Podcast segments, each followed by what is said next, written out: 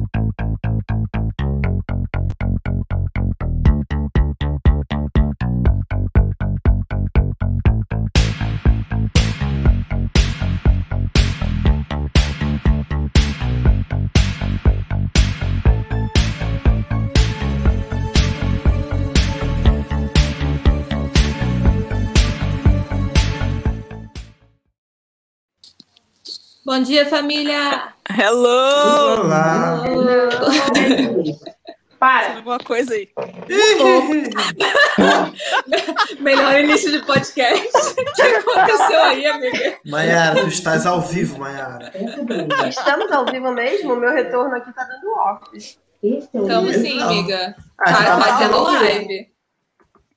Então tá, não, não, tudo bem. Tem Beatriz foi Shadowban. É, eu, o meu retorno aqui tá off. Caiu. Não, tá, tá ok, tá ok, ó. Um minuto e dois. Vamos lá, vamos lá. Tá, Presentations. Olá, pessoas! Sejam bem-vindos ao Chá com Breja, o seu podcast favorito sobre o mundo do entretenimento, das narrativas, das aleatoriedades, tudo. Eu sou a Paula Vaz Eu sou a Isadora Mota. e hoje temos convidados ilustres, mais do que o comum nessa temporada, que já tá. É a aglomeração que chama. É, temos Vitor Hugo Faria, Bia Lobo Eu. e Gomes Mai, a.k.a. Maiara. É, que é uma aquisição recente desse podcast, porém está com a gente fazendo brainstorming todas as terças, quintas e domingos. É, Olha. no, nosso, no nosso brainstorming de The Sims, misturado com reality, misturado com purgatório. É, e, dito isso, hoje a gente vai falar sobre os bastidores dos realities, sobre essa industriazinha que é um tantinho quanto. Vai, dúbia. Ô, amiga, amiga, também não é para tanto, mas assim, é, é- tem, tem umas coisinhas éticas aí pra gente conversar, tem umas coisinhas aí dos benefícios de fazer um reality, do- dos probleminhas que também isso envolve. Mas antes disso tudo, vamos às bebidas. O que, que você está bebendo? Quem quer falar primeiro dos nossos convidados? a gente Nossa, sempre joga é. pro, pro, pro, pros pro convidados. convidado, vamos lá. Eu vou eu que eu sou simples. Eu estou bebendo hoje, gente, uma singela H2O. Entendeu? Justo. Vocês, vocês decidem se é o elemento ou se é o refrigerante. Fica a cargo de vocês, porque eu não quero ser processado. Mas é isso que eu estou bebendo hoje. Amigo, por que, que você seria processado? Ah, por uso indevido de associação de imagem. Ai, ah, não, céus. ele tá, ele tá dando dinheiro pra gente, vou processar ele. Nossa. Bem, diga, diga lá, Mayara. E você? Eu estou bebendo a H2O, mas a H2O de verdade mesmo. Queria estar bebendo outras coisas, mas meu estômago tá me impedindo. acontece. Hashtag? Hashtag você. Hoje eu tô, eu tô Jô Soares, eu tô misteriosa, então eu tô bebendo o que vocês quiserem que eu esteja. É isso, eu tô na canequinha. É, que bom que você traduziu para quem está, só está nos ouvindo. É, eu tô na E você? canequinha, E gente. você, A caneca dela tem um time, tá, gente? Pra quem tá só ouvindo. Tem um time bem Tem, do tem um horroroso. E- Podia, ser, podia dar uma melhorada. Ai, Gol. Corinthians. Gente, Ah, não só não, só não, só não. Não é esse tipo de podcast. Não é esse tipo de podcast, mas tá fazendo É propaganda. muita pra gente no Tem, podcast. tem poucas coisas, tem poucas coisas proibidas aqui. De falar de time é uma delas. Vamos lá, Ah, vamos Dora falar da maior Mota. torcida do Brasil. Corinthians. Isadora. Ah, Eu tô tomando um chá verde com hibisco, cavalinho e dente de leão. Já tomei isso antes, enfim. Você tem época Ela é muito chique, muito ela, criativa, gente. não. E é isso. Paulinho. Eu tô com uma cervejinha de trigo, bem da simples, mas bem da bonita. Peguei mesmo pela embalagem e porque tava na promoção. De, leve três, pague uma. É Black Princess, Dr. Wise. Mas a- a- ela de fato é muito bonita, ó. Quem tá aqui no YouTube. Ela é bem Ah, eu linda. tomei da outra vez, lembra? tava, é, Vitor Hugo que tava com ela da outra vez, só que era com É, ela é linda, eu comprei pelo design. Ela é gostosinha, mas ela é muito bonita o design. Yeah, yeah. Ah, vezes olá, a menino Renan. Tá falando que é o melhor crossover hoje, olha só. É, bem, meu povo, e aí, vamos iniciar esse rolê? Como a gente tem muita gente aqui hoje reunida e pouco tempo de ensaio, é, decidimos fazer assim o esquema. Eu, eu e Dona Isa, a gente vai puxando os assuntos e o nosso, nossa equipe maravilhosa de comentaristas vai, Cai vai papeando sobre, cai dentro. Então, Quer começar, Isa, ou começo eu? O que, que você acha? Pô, amiga, vai lá, vai lá. Você tá, no, você tá no seu Momento elemento, de silêncio. Tá bom, Você tá então. no seu elemento. Bem, então, eu acho que a grande coisa da gente falar da, da indústria dos realities, assim, é que principalmente é, é o lance do negócio global. Eu acho que é uma das. Assim, é um dos principais aspectos, além do que a gente vai falar depois, que envolve questões éticas de como as pessoas são mal pagas e como muita gente acumula funções e etc. É, existe uma coisa da facilidade de fazer realities que você tem uma bíblia com regras daquele jogo, né? Um- é um jogo, basicamente, não necessariamente porque você tem, tem, tem realities que não são de game, mas mesmo assim você tem uma tem um layout de como é que é aquilo, e você pode exportar esse layout, seja um Big Brother da vida, seja um, sei lá, é, a vida dos taxistas. Aí você tem um layout de como é que aquilo é filmado, como é que, como é que é a apresentação disso, quais são as regrinhas, tem uma bíblia. Você vai lá e vende isso. Tem empresas especializadas nisso. A Endemol, inclusive, tem, tem, tem micro. Como é que é o nome? Filiais em vários lugares do mundo. É, uma aqui no Brasil, inclusive, é, é a empresa do Big Brother e do Masterchef. 23 países, por sinal. 23 países. É, E aí, é, uma das coisas. Ah, gente, eu esqueci de falar que é, nosso roteirinho sempre é muito baseado num livro chamado.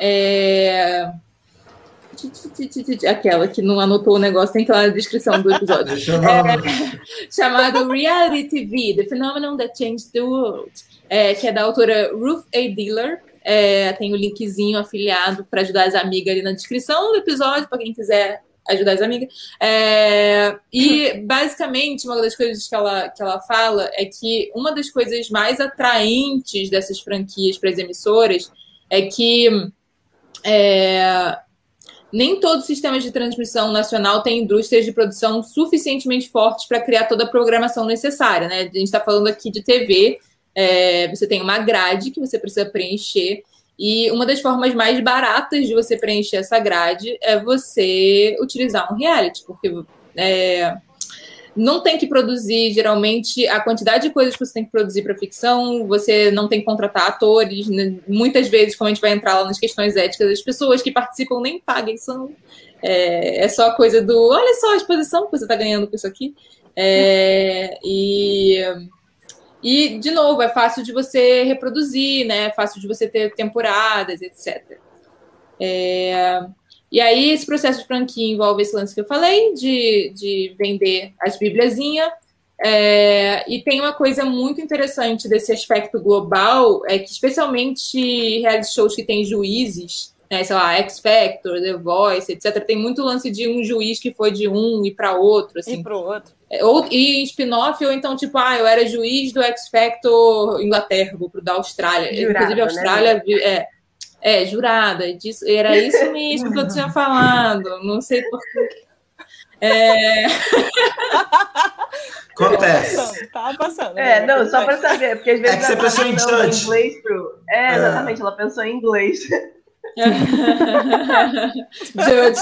É, e tem, e tem, um- Balau, né?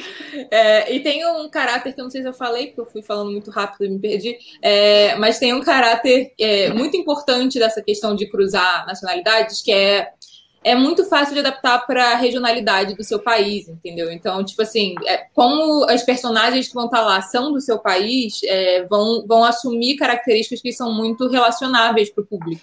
Então, você tem ali um layoutzinho básico, mas a coisa. E isso tem sido muito bom para os streamings também, né? Dando Netflix. É uma das coisas que ela sempre começa num país novo fazendo é reality, porque ela vai lá e adapta um formato, é mais barato de fazer é, sabe que com certeza vai comunicar com aquele público e é isso aí. Um exemplo legal da Netflix sobre isso de ser barato do formato é o The Circle. Para quem Uhum. não sabe, o que, que eles fizeram? Eles pegaram as pessoas brasileiras, levaram para lá, entendeu? Gravaram lá com a equipe Lá de lá, Unidos. com Lá tudo Estados lá nos Unidos. Estados Unidos, é, lá nos Estados Unidos. É, gravaram, com- acho que era Miami, é, gravou com a equipe que gravou dos Estados Unidos. Então, tipo, acabou os Estados Unidos, eles emendaram em gravar a versão brasileira, sabe? Mesma locação, Então, mesmo tudo. Mesma locação, tudo. Então você, tipo, não tinha necessidade de você fazer uma, uma house aqui no Uhum. Brasil, você fazia uma house única e levava as pessoas para lá. Acho que o da França também foi gravado na- do mesmo modo. Levaram Uhum. pro de Miami e gravaram lá. Porque você não tem interação com a região, você só tem interação entre eles, né? Uhum. Então Tá, era bem legal isso. assim. uns mini contextos assim do- da situação. É, acho que vale, vale informar assim também, porque, por exemplo, quando a gente está falando de televisão, televisão clássica, a gente pensa que as pessoas muitas vezes vendem histórias, mas hoje em dia nos negócios de televisão a gente tem também a ideia de vender formatos. É, o Brasil mesmo tem um próprio formato de, de reality show, né, que é aquele com a Thaís Araújo, que a Globo lançou. Vitor Hugo me ajuda a lembrar o nome? Popstar, não é? Isso, o Popstar é um formato brasileiro, é, que é um, um- um show de talentos barra reality show. E assim, durante muito tempo a gente tem a ideia de que, pô, só novela, só ficção vai, vai de fato fazer dinheiro na televisão. Mas Israel, até um tempo atrás, posso estar enganada com a minha informação hoje, mas Israel era um grande polo de venda de formatos. Ainda é, ainda é. Né? E, E não, e não só de reality, até ficção também. A sessão de terapia vem de lá e algumas outras. Sim, então assim, quando a gente pensa nos negócios de televisão, essa ideia do reality show está atrelado ao formato do que, que é essa Bíblia, do que vai ter dentro desse programa, é, a gente está pensando em novas formas de fazer negócio com, com construção de narrativas. E isso envolve quantos participantes terão, isso envolve quais são as dinâmicas do jogo, isso envolve como esse universo vai ser criado, e sempre também pensando que, que vai ter um espaço para cada franquia adicionar um pouco de, de, de nacionalidade própria, de características próprias. Então, a, em outras vezes, de outras vezes a gente falou, por exemplo, do Masterchef enquanto sendo diferente aqui no Brasil. O Masterchef aqui no Brasil com três horas e meia de programa de duração e o Masterchef versão americana que tem meia hora, uma hora de duração nos Estados Unidos. É, são nuances que fazem também com que o programa tenha uma certa cara, porque ele vai se adaptando às regionalidades, né? Uhum. É, só esses parênteses assim para o pessoal que não entende tanto do- da indústria mesmo. Né, Tem, tem uma questão nesse lance da adaptação também, é, que às vezes a coisa até muda radicalmente de cara mesmo. Assim, o, o Big Brother é um que, dependendo do país, é uma coisa completamente diferente. Assim, você tem a dinâmica de líder, anjo, etc. Tem umas coisas que são bem a Bíblia basicona. Mas, assim, por exemplo, dos Estados Unidos, é, as pessoas, inclusive, manipulam de forma muito explícita e faz parte do jogo você manipular os outros. Então, assim, é aceito socialmente é, que as pessoas manipulem umas às outras e é e trouxa quem cai, entendeu? É, é, te- te- já, teve, já teve coisa de, tipo assim, de- é, detetive entrar dizendo que era professor, sabe? Assim, e as pessoas lá dentro Uhum. É, não sabiam. Esse vira tipo de vira um coisa, jogo assim. do detetive mesmo, né? Vira um jogo de tabuleiro de detetive. Exatamente, exatamente. caso. Uma curiosidade do formato do Big Brother sobre essa questão de em vários países, é, apesar de no Brasil a gente tem uma, um poder de mexer muito no, no programa como um todo, aquelas musiquinhas que a gente escuta, tipo, a pessoa vai na, no confessionário votar e tá tocando tananana, aquilo ali é do formato. Em todos os é, é, países que você vê Big Brother, toca aquela musiquinha, sabe? Uma coisa muito louca, porque é, você vai ver, tipo, o primeiro Big Brother da história, acho que é 98, 97, e já toca essas musiquinhas, sabe? Obviamente elas elas estão um pouco menores, né, do que elas são hoje, mas é a mesma música. Você fala, cara, eu tô vendo um bagulho sueco, sei lá o que que é, e você não entende nada, mas tá tocando a musiquinha que você vê aqui no Brasil, sabe? Em, em compensação, tem umas coisinhas, por exemplo, sei lá, é, aqui é, os participantes podem cantar, né? Inclusive, eles cantam o tempo inteiro na casa. É, tem países que não pode, porque era uma- seria uma grana absurda Direitos que- autorais? de direitos autorais. Das pessoas estarem só cantando. Então, isso também. Não sei se a Globo tem que pagar isso ou não, não faço de noção, não mas acho que não. cantar por três meses. Tem execução Inferno. pública, provavelmente, só que a, a Globo tem a ação livre na aba, né? Então, assim, Hum. eu imagino que as músicas permitidas, inclusive as músicas que estão com pré-paredão, devam fazer parte de uma lista da qual você tem um certo controle. Ah, Não, mas eu tô falando do que os participantes cantam. Você não sabe se a pessoa é. vai abrir a boca pra É, cantar, isso, entendeu? não, isso não dá pra Então, mas você-? Você não, você não tem nenhum tipo de censura quando algo não tá ali. Porque, é, Então, tipo, eu eles acredito- perdem, eles perdem estaleca, tem o pen, nana, isso tem. Mas eu nunca vi eles fazendo isso com música, entendeu? É, eu hoje acho que eles têm algum acordo provavelmente com as maiores, com as maiores, né? Que é a Warner, Sony, Universal. Uhum. E existe alguma parcela ali de divulgação mesmo, sabe? Porque, tipo, é, como tem os shows, enfim, que são dos artistas de outras gravadoras, não é só artista da ação livre.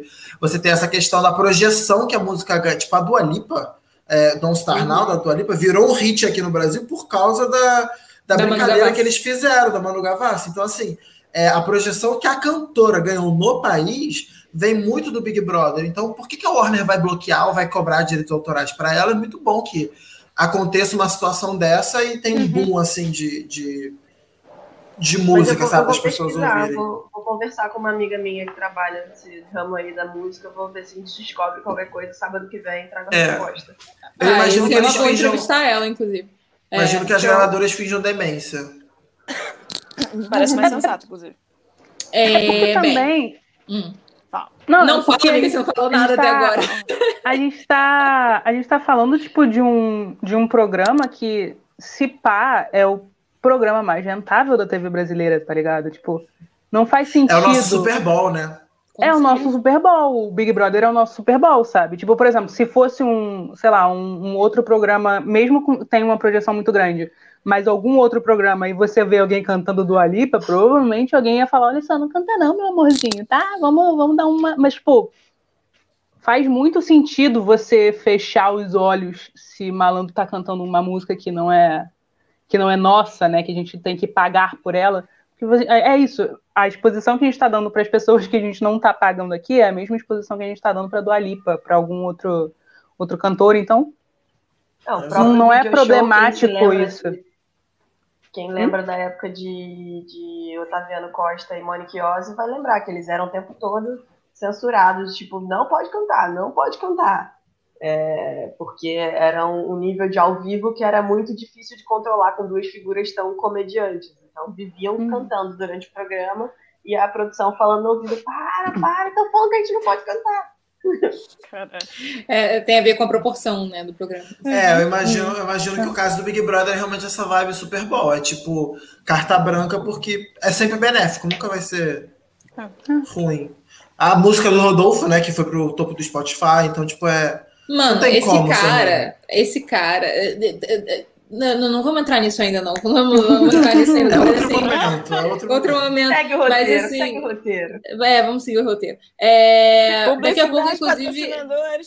Ah, mas antes, assim, só, só falar o lance dos direitos de exibição, que acaba acontecendo muito. Outro jeito que se ganha dinheiro com, com reality é esse lance de quem pode exibir, né? Tipo, é, muita. E aí, isso acontece mais lá fora do que aqui. Eu, assim, eu nunca vi muito esse lance de, tipo assim, um canal comprou, aí aquele programa mudou de um, de um lugar para o outro.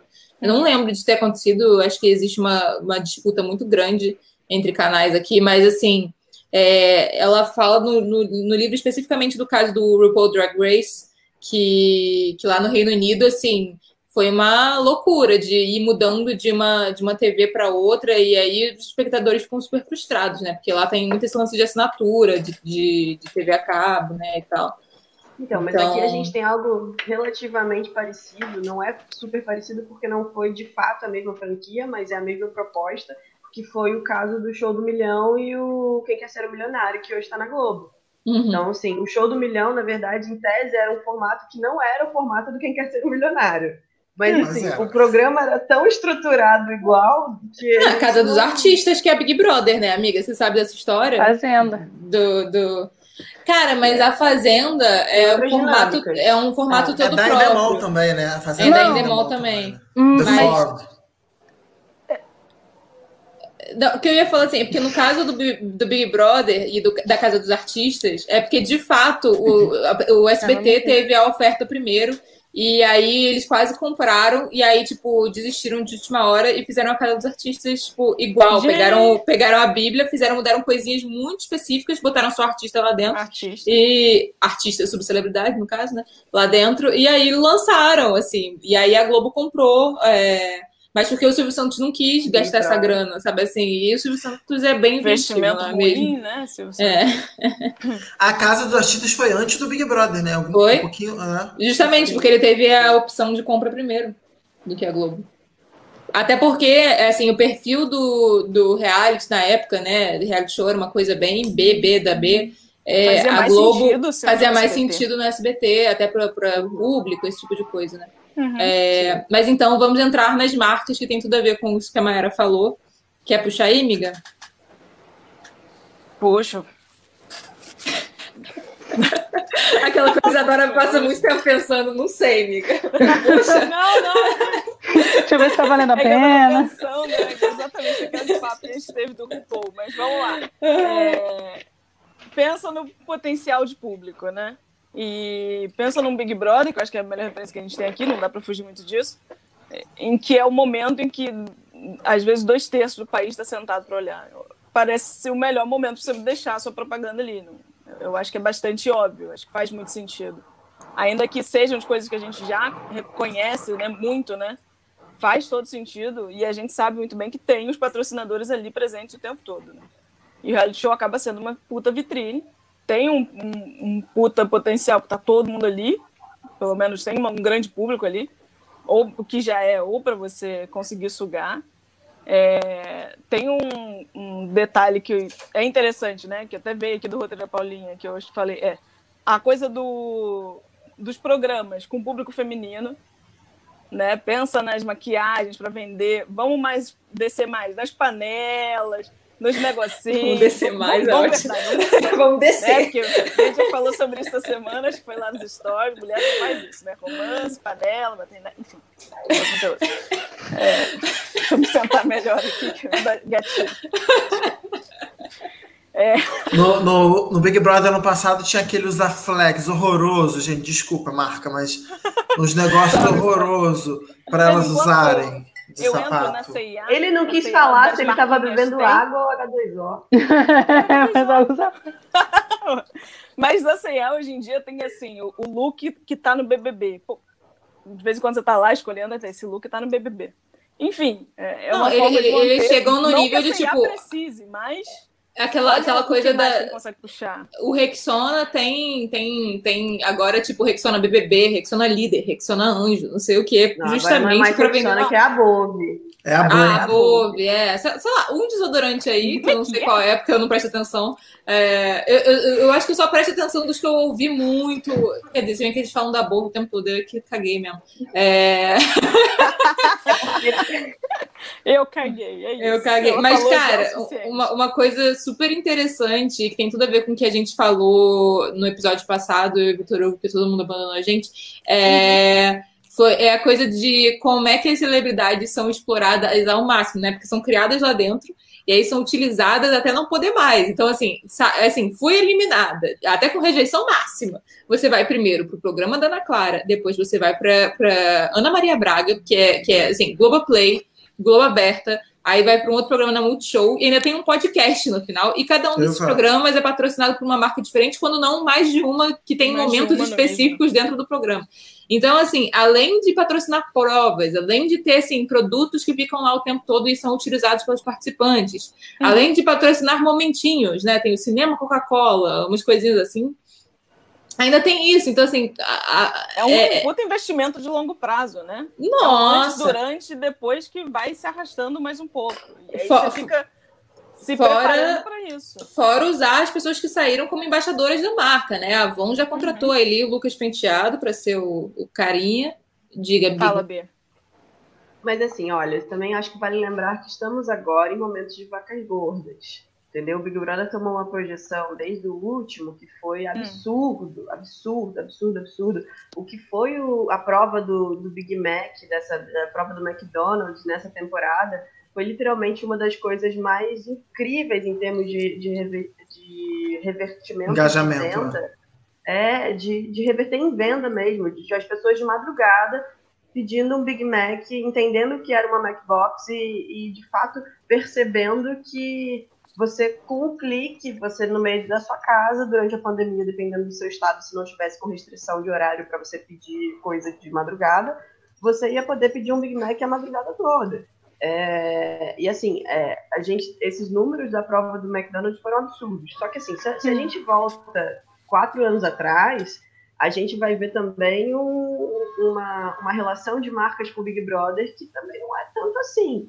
Entendeu? Tipo, vão estar tá lá, vai ser o, o shampoo da Pantene, vai estar tá lá o tempo todo, vai ser tipo a, a, Globo tentando cortar os momentos em que as pessoas falam mal do, do shampoo que estão usando. Muitas vezes acontecia isso, o Vitor faz prova. A câmera corta no momento em que, a, em que, o, em que o participante está falando, putz, eu não shampoo não o cabelo tá uma merda. Boa sorte. E, não, e a gente, mas assim, eu, mas, assim sempre mas foi é rentável. É potencial, cara. É uma questão é, do potencial, da vitrine que você tem ali. Eu entendo que eu acredito Sim. que agora, depois dos últimos é, é esse é um caso extremo, nada. é um caso extremo, mas assim, é, o grande lance é que assim, isso é um caso extremo para falar que assim, realities são um potencial para a marca gigantesco, não só em termos de público-alvo, mas no lance assim, você consegue. Como, como tem esse flerte com a realidade, a gente até aceita muito mais a marca num reality show do que a, aquele momento que a pessoa para no meio da novela para falar: ai, agora Exato. me deu uma sede, vou tomar uma Coca-Cola. Esse é creme assim, da Natura está incrível. Né? Exato, porque quebra, quebra a verossimilhança da parada. Agora, nos realities, é, é, a gente só aceita que está ali. E muitas que vezes, é inclusive Inclusive, cria uma certa experiência e uma relação uhum. com a uhum. marca, justamente dependendo de qual experiência a marca cria dentro do programa. Uhum. Então, que é isso que a Bia é, acabou de falar. Aí, eu, acho, é, eu acho que é pelo a, o pensamento, ele vai estar tá, não necessariamente no que foi construída, por exemplo, essa comparação entre a ficção e o reality show. É, hoje em dia a gente tem ações muito mais inteligentes dentro de ficção que talvez engajem de forma positiva muito, muito mais a marca do que de fato só colocar os participantes para usar Pantene. Hoje em dia não é mais Pantene, mas enfim. Coloca assim mas, meu, tem... qualquer marca. É, cria coisas interessantes que você não tem controle, que é, por exemplo, hoje as provas do líder de resistência, ela tem, ela tem um horário para terminar. Ela já tem esse macete. Isso por quê? Porque teve aquela prova de resistência patrocinada pela Fiat, em que Ana Clara e Kaysar ficaram 48 horas, e eram mais de 48 horas, né? E eram mais de 48 horas de exposição da Fiat gratuitamente, porque ela pagou por uma prova. Ela não pagou por 48 horas de exposição. E você fala o tempo todo dessa prova o resto da vida. Tipo, eles ficaram na prova da Fiat, a prova da Fiat de 49 horas, a prova da Fiat. São é uma coisa para a marca que você não, não tem dinheiro que banque isso, né? Uhum. Que, que, pague esse tipo de relação. Então é, é, é. é algo muito forte, eu acho, das relações com a marca, com o que um acontece no reality show. Exato. A Pepsi no é X Factor, né? As pessoas veem trechos que são os trechos de, daqueles cantores específicos para sempre. Você vai ver assim, a audição de não sei quem, e tá lá a Pepsi no copinho do Simon, Exato. entendeu? Então, assim. Eu é... nunca reparei que tinha uma Pepsi. One Direction, acho que era a Pepsi também. Uhum. É, mas assim, pra, pra, tipo, Olha. eu entendo isso que você tá falando, Bia, mas ainda tem uma questão de, tipo, as marcas ainda estão. É, é um processo muito de tartaruga o entender que para você mostrar sua marca numa, numa ficção é muito mais produtivo que ela esteja dentro da história de forma orgânica. De uma... É. De, é, literalmente uma seja uma realidade daquela personagem, exatamente. Uhum. É, então, o que acontece é que ainda existe, por mais que a gente já saiba disso, por mais que existem muitos estudos sobre isso, e por mais que isso seja uma coisa que progressivamente vai ficar cada vez mais assim, é, as marcas demoram muito para entender que você não precisa forçar o seu protagonista a parar tudo para falar daquela marca de uma forma muito artificial. Nos realities, você nem precisa disso. É, a grande questão é, é, é, essa, eu acho, assim, um pouco também. É, Aproveitando mais... essa parte de bastidores da Paula, e aí para as pessoas que não conhecem, mas é, a, a, marca ela quer sempre esse, o máximo que você fala de produto. Elas enchem um saco com isso no orçamento, enfim, quando você está conversando alguma coisa, elas querem uma exposição máxima. Quando a gente está com alguma coisa que é ficcional ou é, é mais light, é difícil você forçar isso. Um uhum. reality show é tipo, cara, tá bom, eu vou fazer aqui um mockup gigante do seu produto, eles vão falar o seu produto na hora de apertar o botão, tem que falar Gillette, Mac 3. É, e aí eles vão ter que carregar um Gillette Mark III. Eu vou fazer um negócio gigante escrito Gillette no chão, vai ter um tapete escrito o logo da marca. Você consegue dar tudo que o cara quer. O cara fica assim, é, Nossa, exposição. a gente vai vender muito, sabe? Porque ele, ele associa que a venda é exposição. É o que não é realidade. Assim, eu, eu entendo o que você não é falou, é do tipo assim, a gente, a gente sabe que não é sobre isso. A gente sabe que, na verdade, uhum. tem muito mais a ver com a experiência que a pessoa tem com a marca, Exatamente. via personagem, muitas vezes, do que a, a, o que se converte em venda. Mas a gente está falando Mas daquela cara do outro comercial lado, básica, né? Tipo... O cara do outro lado quer, ele não vai pagar 30 milhões para não ter o que ele quer. Ele Exato. quer exposição. Não, ele quer chegar pro chefe dele e falar: muito. Ah, mas tem exposição o tempo todo. Entendeu? A marca tá Por lá exemplo, o tempo todo. A forma com que a, a Carla Dias, todas as vezes que ela lia as, em prova do anjo, enfim, todas as vezes que ela lia alguma coisa da marca, entrava no PicPay, ela sempre virava a garota propaganda. Não sei se vocês conseguem visualizar isso, quem assistiu o BBB dessa vez é, assistiu ela com a Carla Dias, ela sempre virava tipo a porta-voz da marca, que era literalmente a coisa menos interessante para a própria marca ver aquilo. Ela, ela modulava a voz, ela fazia, nossa, PicPay, que coisa incrível que está acontecendo agora. É, e, e, assim, volta aquela relação do tipo, sei lá, início dos anos 2000, mano, não é bem assim que as marcas Cara, mas, mas... mas ao mesmo tempo é uma coisa muito doida, porque a gente vai e entra no Instagram da própria Carla e de várias celebridades, especialmente influencers que também são atrizes. Essa é a dinâmica dos stories delas quando elas estão tentando ah. te influenciar a fazer alguma coisa. É, a arrastar aqui, né? É, e, e, tipo, real, assim, é, é, muito, é muito difícil você ver alguém que de fato você fala, mano, essa pessoa usa isso na vida dela assim, uhum. sabe assim? É, então, é, é, não dá. Eu ainda não sei por que, que isso não foi introjetado pelas marcas, assim, porque eu tenho certeza que isso não é uma questão, sei lá, da Carla Dias. Ela foi treinada para fazer isso e ah, ela sim. sabe que é isso que não, pedem é, dela. Não, é, então, é, né, tipo, né? E inclusive foi queimada pela Sara. Ela tá só seguindo a corrente, né? É só seguindo a corrente. É, e agora a Sara tá fazendo exatamente a mesma tá coisa nas redes sociais dela. É, mas tudo bem, vamos seguir o bonde, que a gente tá meia hora aqui. Vai, Vamos chegar na parte ética do rolê, que é por isso que Dona Maera se interessou de aparecer nesse episódio. Eu ofereci todos para ela numa bandeja, ela quis esse. Vem, Maera! Eu gosto do estrago, vamos lá. Literalmente, vamos começar com suicídio? Peraí, gente, aviso de gatilho, que ela fala suicídio antes de falar aviso de gatilho. Não, mas você, primeiro você fala do aviso, e depois você joga o suicídio pra gente, entendeu? Ai, eu um susto aqui agora. Ai, gente, é, é, risada de nervoso, tá, gente? É, e da minha gata. É, mas então, a gente vai entrar num momento agora do episódio que de fato vale falar, vale, vale dar os avisos básicos de ansiedade, é, suicídio, depressão. É, será, tem, será que tem mais alguma coisa aqui que vale muito a pena falar? Eu acho que a gente não vai entrar em detalhes sobre isso, é. mas talvez, dependendo de para onde a conversa vá, porque a gente é o rolê das aleatoriedades, talvez gatilho de abuso sexual e estupro, porque isso rola é muito em reality show também. Então, eu acho que é por aí, né? É, uhum. Se aparecer alguma coisa que a gente não avisou, peço desculpas. Já fiz a merda de falar suicídio antes de falar de gatilho, então já deu para entender que, que talvez aconteça. É... Estamos numa área vulnerável. É isso. Prometo melhorar, galera. É, bem, a ética da televisão da realidade, né? Ou melhor, né?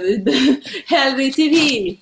A gente não tem essa expressão aqui, né? Tipo, que eu acho muito ruim, porque é, é, é toda uma categoria, né? A gente aqui fala reality. Primeiro que a gente fala em inglês, mas assim, eu acho essa brincadeira de quando, porque assim, a categoria não tem nada a ver com ética, o pessoal viajou, foi para um outro lugar. É, é, é, porque assim, o tempo todo no livro, né? Eu pôr no livro para poder fazer os roteiros, ela usa essa expressão de reality TV, que é tipo TV da realidade. Eu acho isso muito bom em termos de expressão, e a gente não. Como a gente chamou de reality TV aqui, a gente, melhor, de reality show aqui, a gente não traduziu, não tem essas brincadeiras, sabe? Que dá para fazer. A gente perde um peso muito grande quando a gente não quando traduz, só se apropria de alguma coisa. Eu, Tem que ser que, gosto, nem, que nem os portugueses que traduzem mouse para ratinho. Eu acho que é importante a gente perder isso, Camundongo. porque eu acho que o brasileiro tem a noção de que não é de fato a realidade na televisão. Entendeu? Eu acho que a gente não traduzir o reality TV amiga, também mas todo mundo deixa afastar. E, e, a gente também não Ai, tem tanto assim. É, é, uma, é uma mistura. Dá, dá pra ver pela própria pelo próprio deslumbramento de muita gente que está lá dentro da casa do Big Brother, que a gente não tem tanta, É. tanta noção assim. Não É, tem. Brasileiro não essa é, noção. A gente televisão da tem. realidade, vai saber o que mais que isso vai trazer. Pensa em termos de.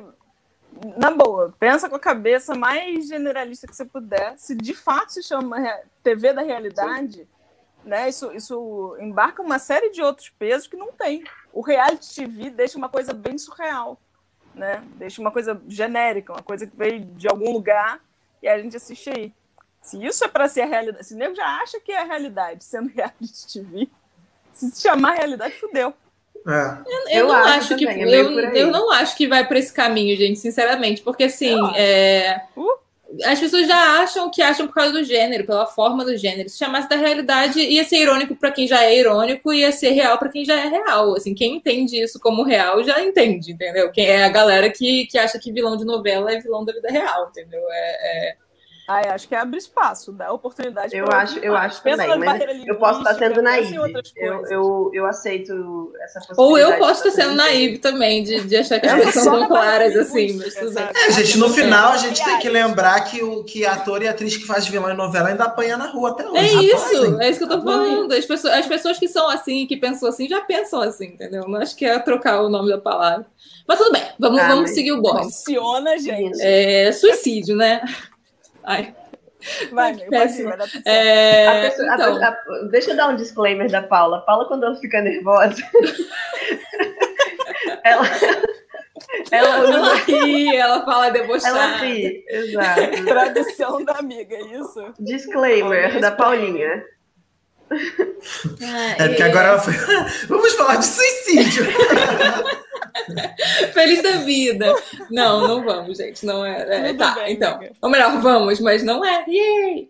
É, então, ela começa, ela, a Titia Ruth, né, que tem um Ruth. livrinho, e eu vou agora citar bastante ela, porque ela faz uma entrevista com ex-participantes, que é bem legal. A gente, eu até botei alguns trechos, não sei se a gente vai chegar a ler, mas botei alguns trechos de entrevistas, de depoimentos de pa- ex-participantes de reality, que agora é o momento que ela entra bem nisso. Ela começa é, é, essa parte do capítulo citando é, dois casos bem extremos que aconteceram na- no Reino Unido, é, de dois ex-participantes que, assim, assim que saíram, se suicidaram, ou coisa de muito pouco tempo depois, e aí isso virou um bafafá na mídia. Não que ética em reality show não fosse discutida antes, mas, assim, suicídio é uma coisa muito extrema, né? E mesmo que você não possa ligar automaticamente, porque a gente sabe que muitas, suicídio envolve muitas coisas, né? Não é uma coisa só nunca. Mas mesmo que você não possa ligar é, automaticamente, é, até a forma como essas pessoas estavam sendo retratadas nesses programas, a repercussão delas nesses programas, etc., levavam a, a imprensa, especialmente, a crítica e, né, e a opinião popular a acreditar que estava muito relacionada uma coisa com a outra.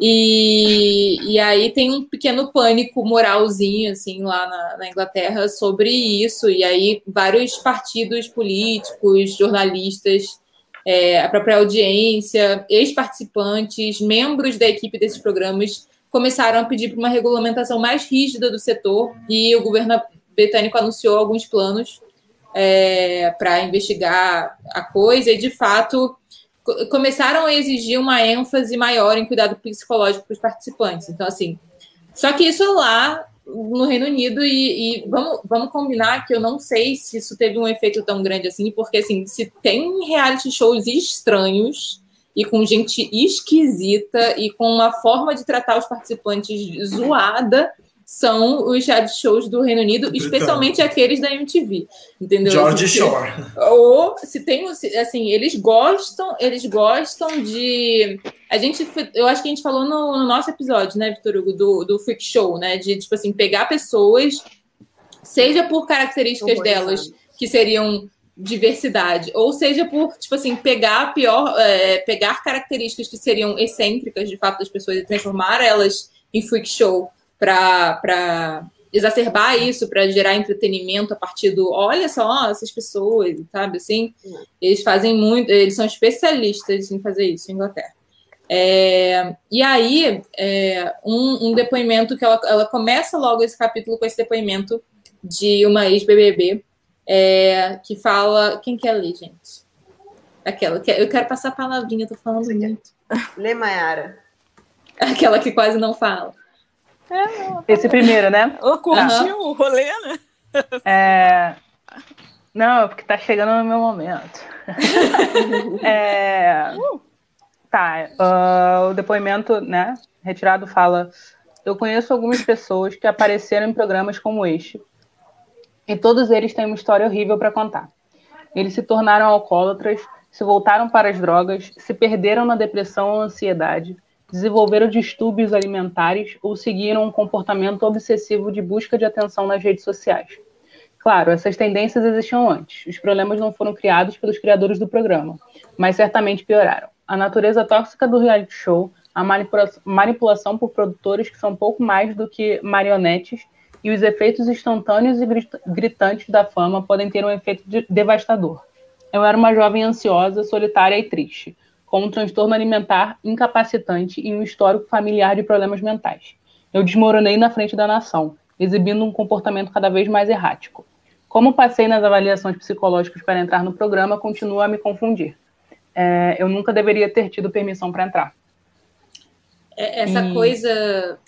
Fala, amiga, desculpa. Não, não pode falar. Não, eu ia falar é, duas coisas. Uma que eu esqueci do, do, do gatilho da- do transtorno alimentar, que, claro, eu devia ter falado, esqueci. É, outra é que essa coisa do nunca deveria ter tido permissão para entrar existe muito, inclusive no próprio BBB, a gente vê muito essa discussão é, de ah, não teriam deixado uma pessoa assim entrar bem. A gente já viu, esse especificamente demonstrou muito claramente que, que não há essa Pessoas tensão. As Não pessoas tem. passam. É, não é pessoas- esse funil. Não é, Não por é esse o funil, exatamente. É, é, E aí não há uma avaliação psicológica tão criteriosa assim, no momento que, beleza, a pessoa pode não saber que tem problemas com bebida, acho difícil isso, né? Mas é, existem formas de você, numa análise clínica, ir conversando e descobrindo essas coisas e, e, e- e conversar com pessoas próximas, etc., e saber se isso. Saber esse tipo de coisa, né? Narcisismo. Como é que você deixa uma pessoa narcisista entrar num programa desse? É porque você está querendo ver um tipo de Da reação. audiência. Você tá que... Exatamente. Só isso. É. Então, Só isso. E de- vamos corrigir que deu audiência. Isso não podemos Então, negar. Funcionou muito bem. Claro. Não É, vou culpar, é, não vou é, culpar quem é fez o casting, programa, porque foi. Ah, o eu não, só lembro daquele quarto branco. É, o quarto branco é o exemplo de que o- é, a coisa do. Do É pra da preocupação com o psico... É, é, é e, e É É. Que quarto branco. alguém. Pra alguém quem não explica. lembra, o quarto branco, se eu não me engano, ele foi do BBB 9 ou BBB 10, alguma coisa assim. O primeiro. Na verdade, ele, o primeiro aqui no Brasil, acho que ele é do Brasil, não sei se ele teve em outros lugares, é, posso pesquisar. Ele botou três pessoas num quarto branco, bem, bem manicômio, todo branco. Todo bran- branco, branco claro, que soltava com roupa branca, etc. E tinha um botão vermelho no meio do, No quarto branco. do quarto e uma contagem de 48 horas. O que significava? Significava que os três estavam no paredão. Um deles tinha que apertar o botão e se eliminar do programa. Entendeu? Até as 48 horas acabarem. Se ninguém fizesse isso, eles iam. Tinha alguma dinâmica que eu não vou lembrar agora, alguma coisa do líder, etc., que acontecer, que iam indicar eles pro paredão, se, né, se o líder indicasse um deles no paredão, alguma coisa assim. E aí eles iam ficar até terça-feira, de domingo até terça-feira, no, no quarto branco esperando o resultado do público. E aí não demorou, tipo assim, acho que não chegou nem a 24 horas. É, não apagava as luzes, as luzes ficavam acesas, você não, era, você não tinha, era tudo fechado, você não tinha noção de dia e noite. E só tinha contagem regressiva, o botão vermelho, o resto branco. E um dos participantes, que era o Léo, e eu lembro disso porque eu torcia para ele, é, ele, não- ele, ele não aguenta e tal, e ele aperta o botão para se eliminar. E aqui no Brasil isso foi considerado como. Acho que teve investigação do Ministério Público e tudo, mas foi, foi considerado tortura psicológica, aí foi Isso é um proibido. absurdo, porra. Isso O- mesmo que você faz uma tortura. Numa... A gente sabe muito bem, a gente teve uma ditadura, Esse isso formato, é. Isso deve ter dado Então- gatilhos horríveis em várias pessoas assistindo, inclusive. Você tem uma contagem Cara, regressiva, absurdo. gente. Tinha uma contagem regressiva. Que as pessoas esquecem de falar disso. Mas tinha uma contagem regressiva. Lembro Larga tudo velho no livro, pelo amor de Deus. É, então. Deu então, gatilho aqui agora. Não, Isa, não é assim que lidamos com reality shows. Eles são parte importante da nossa cultura. Fala aí, comenta aí, comenta aí. Vocês ficaram sentados dentro dessa porra. Me fala aí, por favor. Eu acho que, eu acho que, tipo, esse caso do, do quarto branco é bem extremo, mas para mim é o que eu vejo em todo, basicamente todo reality show. Talvez porque eu seja a pessoa mais do lado psicológico das coisas, é, eu acho que esse quarto branco não, para mim, eu não vejo uma diferença muito grande do que aconteceu com a com a Carol Conká e o, e o, o Lucas. Eu não vejo uma diferença muito grande do que aconteceu na Fazenda com aquela outra menina que eu esqueci o nome. A Raíssa. com a Raíssa, que tem um transtorno, tá ligado? É, e eu foi acho totalmente que... tratada como freak, né? Tratada como um freak. Aí depois que descobriram que ela tinha um transtorno. Ah, depois. Não, então, é, depois aí descobriram que ela pode acontecer. Ah, aí, vamos, aí a gente vai entender e vamos jogar isso logo. Tipo assim, eu acho que o reality show tem um, um, um, papel muito importante na sociedade de tipo, cara, ele tá mostrando pessoas, tá ligado? Por mais que, essa, que, isso, que isso esteja sendo performado de alguma maneira, porque a gente sempre performa, mesmo quando a gente não quer, Entendi. a gente performa. Uhum. Mas, tipo assim, ele tá mostrando interações. É, é, a gente tá mostrando interações que não são é, fictícias no sentido de interações de, de novela, de filme, essas coisas. Mas o reality show trabalha, ele, pelo menos na minha visão, ele trabalha muito mais com a mente do que com, a, com o entretenimento em si. Então, tipo assim, quando você joga uma prova para uma pessoa ficar 48 horas em pé, encostada com uma mão no carro, isso é um tipo de pressão. Uhum. Saca? E a gente trata isso como uma coisa natural. A, própria estrutura dos realities, assim, no episódio passado, eu tô o tempo todo falando no episódio passado, porque eu quero que vocês assistam lá e ouçam uma hora e quarenta de episódio. Tá divertido, gente. É, mas a gente fala, fala bastante sobre a natureza dos realities está muito ligada à meritocracia, né? E está ligado a uma ideia de sucesso e de auto performance e de uhum. autossuperação. Mesmo os realities. A pessoa fica lá, ela aguenta ficar em pé. Mesmo os realities que não são sobre game, né? Tem muito reality de transformação, muito reality. Eles estão muito ligados a isso, estão muito ligados ao você é ou não é. Você, você é um ser humano bom você não é um ser humano, etc. Né? Então, assim, uhum. já é jogo mental de cara, mesmo que você não perceba enquanto você é. Especialmente, tem, existem alguns, alguns realities que têm um caráter muito documental, né? A gente falou muito dos formatos no, no primeiro episódio, é, mas ainda assim.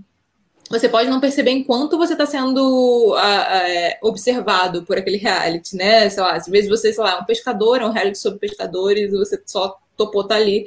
Mas quando você sai, você percebe o quanto aquilo. O quanto aquilo foi uma dinâmica, o impacto, psico... né? o impacto psicológico que aquele. Quer dizer, pode ser que a pessoa não se toque, mas aquilo tem um impacto, né? É, e uma das grandes questões né, que ela fala sobre ética é justamente isso de um, não ter esse. Nem todo reality tem esse acompanhamento psicológico. É, o BBB é um que só aparece psicólogo de vez em quando e é quando está precisando dar uma mexidinha no jogo. Se algum tinha. Assim, tem, mas geralmente algum, é quando precisa dar uma mexida dizer... no jogo. Ou quando aqui do lado de fora começa uma pressão muito grande. Tá muito complicado, ter, é. Para ter. É, e aí eles botam. É, é, inclusive, os participantes de vez em quando falam, pô, muito tempo sem psicóloga, né, e tal. É, e, e, existe muito um questionamento de, pô, será que essa psicóloga é essa psicóloga é psicóloga ou tá, na verdade, é, tá agindo como um psicólogo na sua ética profissional deveria agir em função do paciente, uhum. ou tá agindo ou em função do programa que tá pagando ela né? para uhum. ajudar a narrativa, exatamente. Então existe muito essa questão.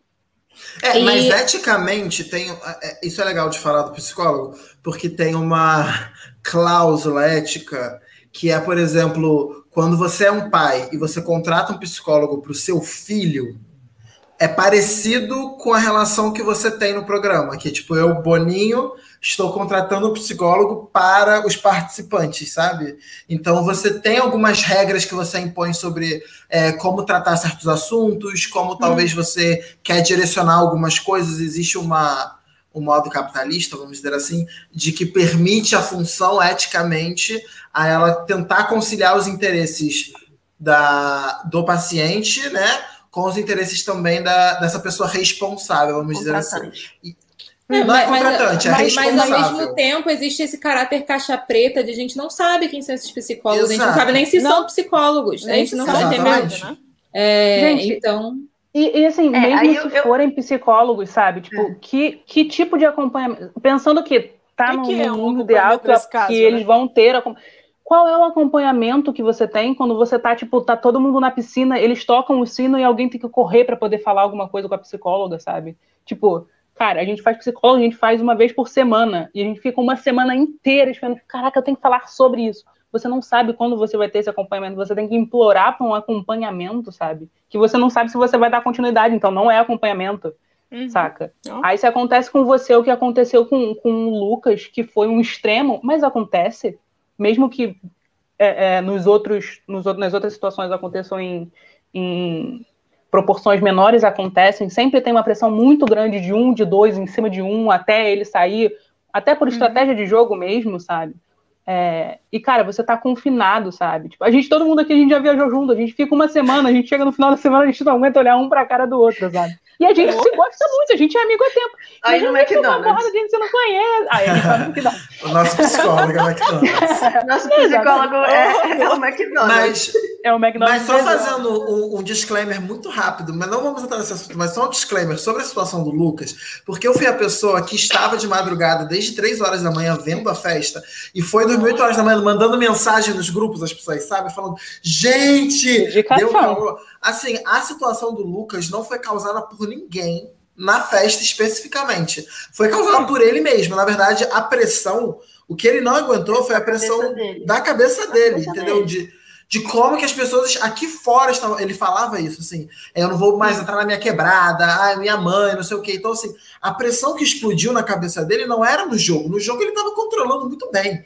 O problema era como e o lance fora... de não ter médio, médio. Pode e o lance de não ter acolhimento, o lance de ter, não, ter passado uma semana sendo, sendo, sendo maltratado psicologicamente. Ele... Não, o dia, dia, da, festa, festa é... ele estava mandando muito bem, ele estava brincando com todo mundo, ele estava fazendo as coisas, entendeu?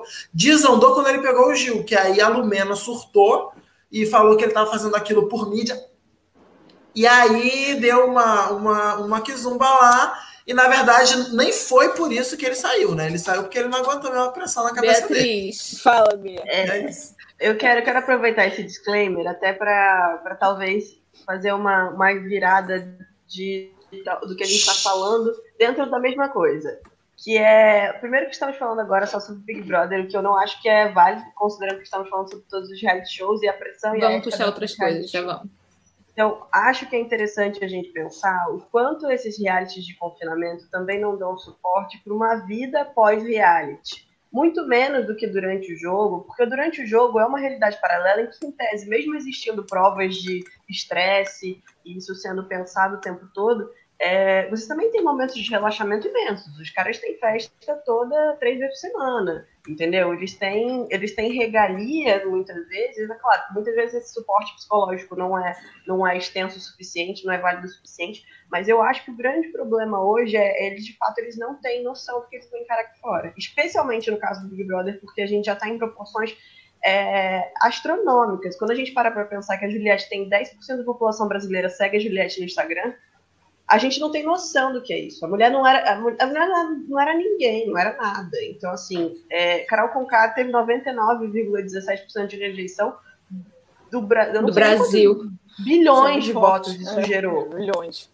Então, assim, é, é, é, mais de um bilhão de votos, é, é algo muito absurdo. Então, assim, Não, delas que foi tipo 300 é, milhões. E, e assim. o grande lance das, das queixas tem a ver com duas partes específicas. Tem a ver com essa parte do acompanhamento psicológico durante também.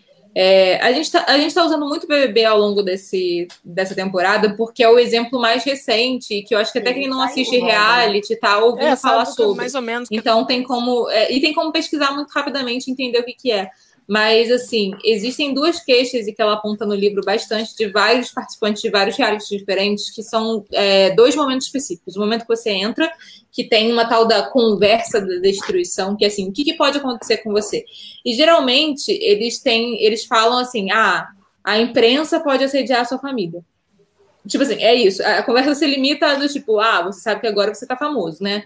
É, ah, você. Tipo assim, é, é, é uma coisa muito simplista para onde isso pode levar de fato. É, para onde, dependendo das suas ações, isso pode ir, até porque eles não querem. Tem, tem uma coisa que faz sentido até em termos de, do, do entretenimento que quer ser gerado ali. Se você, tipo assim, sai avisando para a pessoa que se ela agir de certa forma, ela pode ser vista como um ser humano desprezível e que ela pode ser assediada por isso, é, ela pode ser fisicamente assediada por isso, além de muitas ameaças via internet hoje em dia, além de gente pichar a sua casa. Teve, teve uhum. ex-participante de, voltando ao BBB, teve que se mudar algumas vezes por conta disso, e gente que nem ficou assim famosa no sentido de poder aproveitar da fama em termos financeiros, a pessoa só se fudeu.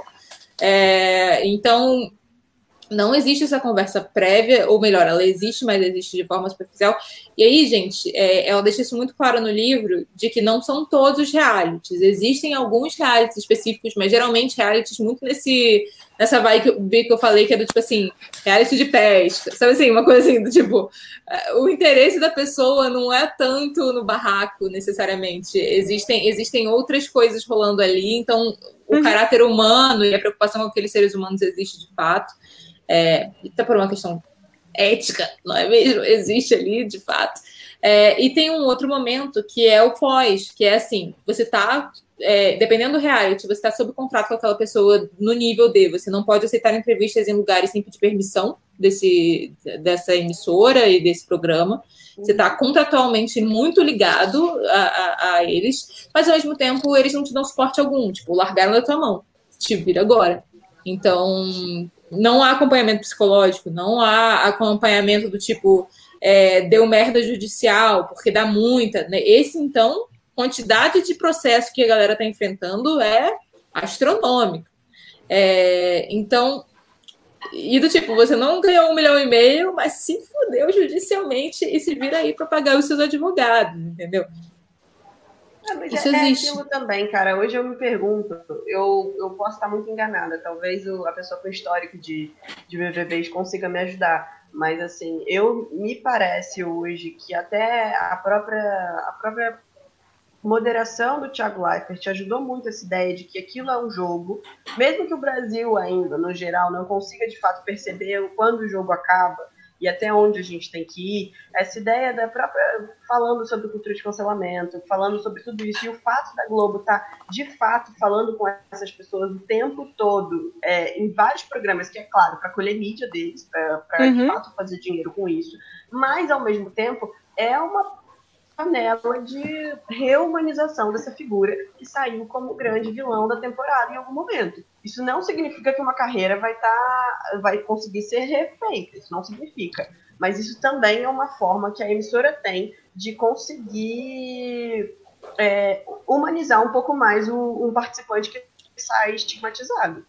É, mas ao Concorda? mesmo tempo eu não sei concordo médio no caso específico do Big Brother, porque assim, é, existem programas, olha lá, lá, de férias com que hoje a gente, até pela própria montagem, a gente sabe o quanto aquilo é montado. Assim, tem uma é. voz, tem um narrador zoando os participantes. Entendeu? Sim. Então, assim, talvez a gente não tenha dimensão quanto que foi vazado do tipo, cara, eu não falei isso sobre essa pessoa e usaram de um jeito que não foi, não foi. É, usaram, tipo, não era nem sobre essa pessoa que eu tava falando. Assim.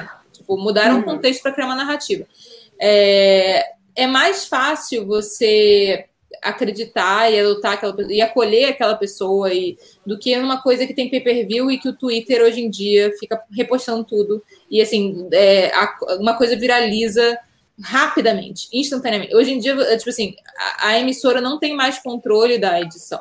Inclusive, muitas vezes a edição é pautada pelo Twitter né? Dependendo do que bom, viralizou que mais ou do que estão cobrando mais que seja dito. Então, assim, chegou num momento que, especialmente, tipo, cara, você está seguindo a pessoa 24 horas durante dias, meses, você acreditar que aquilo é só um jogo, que, a, que a pessoa não é assim, de fato, então, é mas... é muito difícil. Inclusive, zoaram a Globo horrendamente pela tentativa de limpar a Carol com K. Ninguém, assim, é, ninguém caiu naquilo. Ninguém caiu. Inclusive, ela, ela era constantemente zoada enquanto estavam rolando os programas é, é, tentando limpar a imagem dela.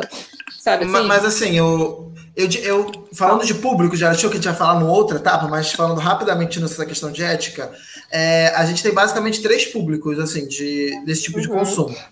E que eles estão. A gente vai ligar redes sociais, tá? A gente chama de outros nomes, eles estão ligados às redes sociais.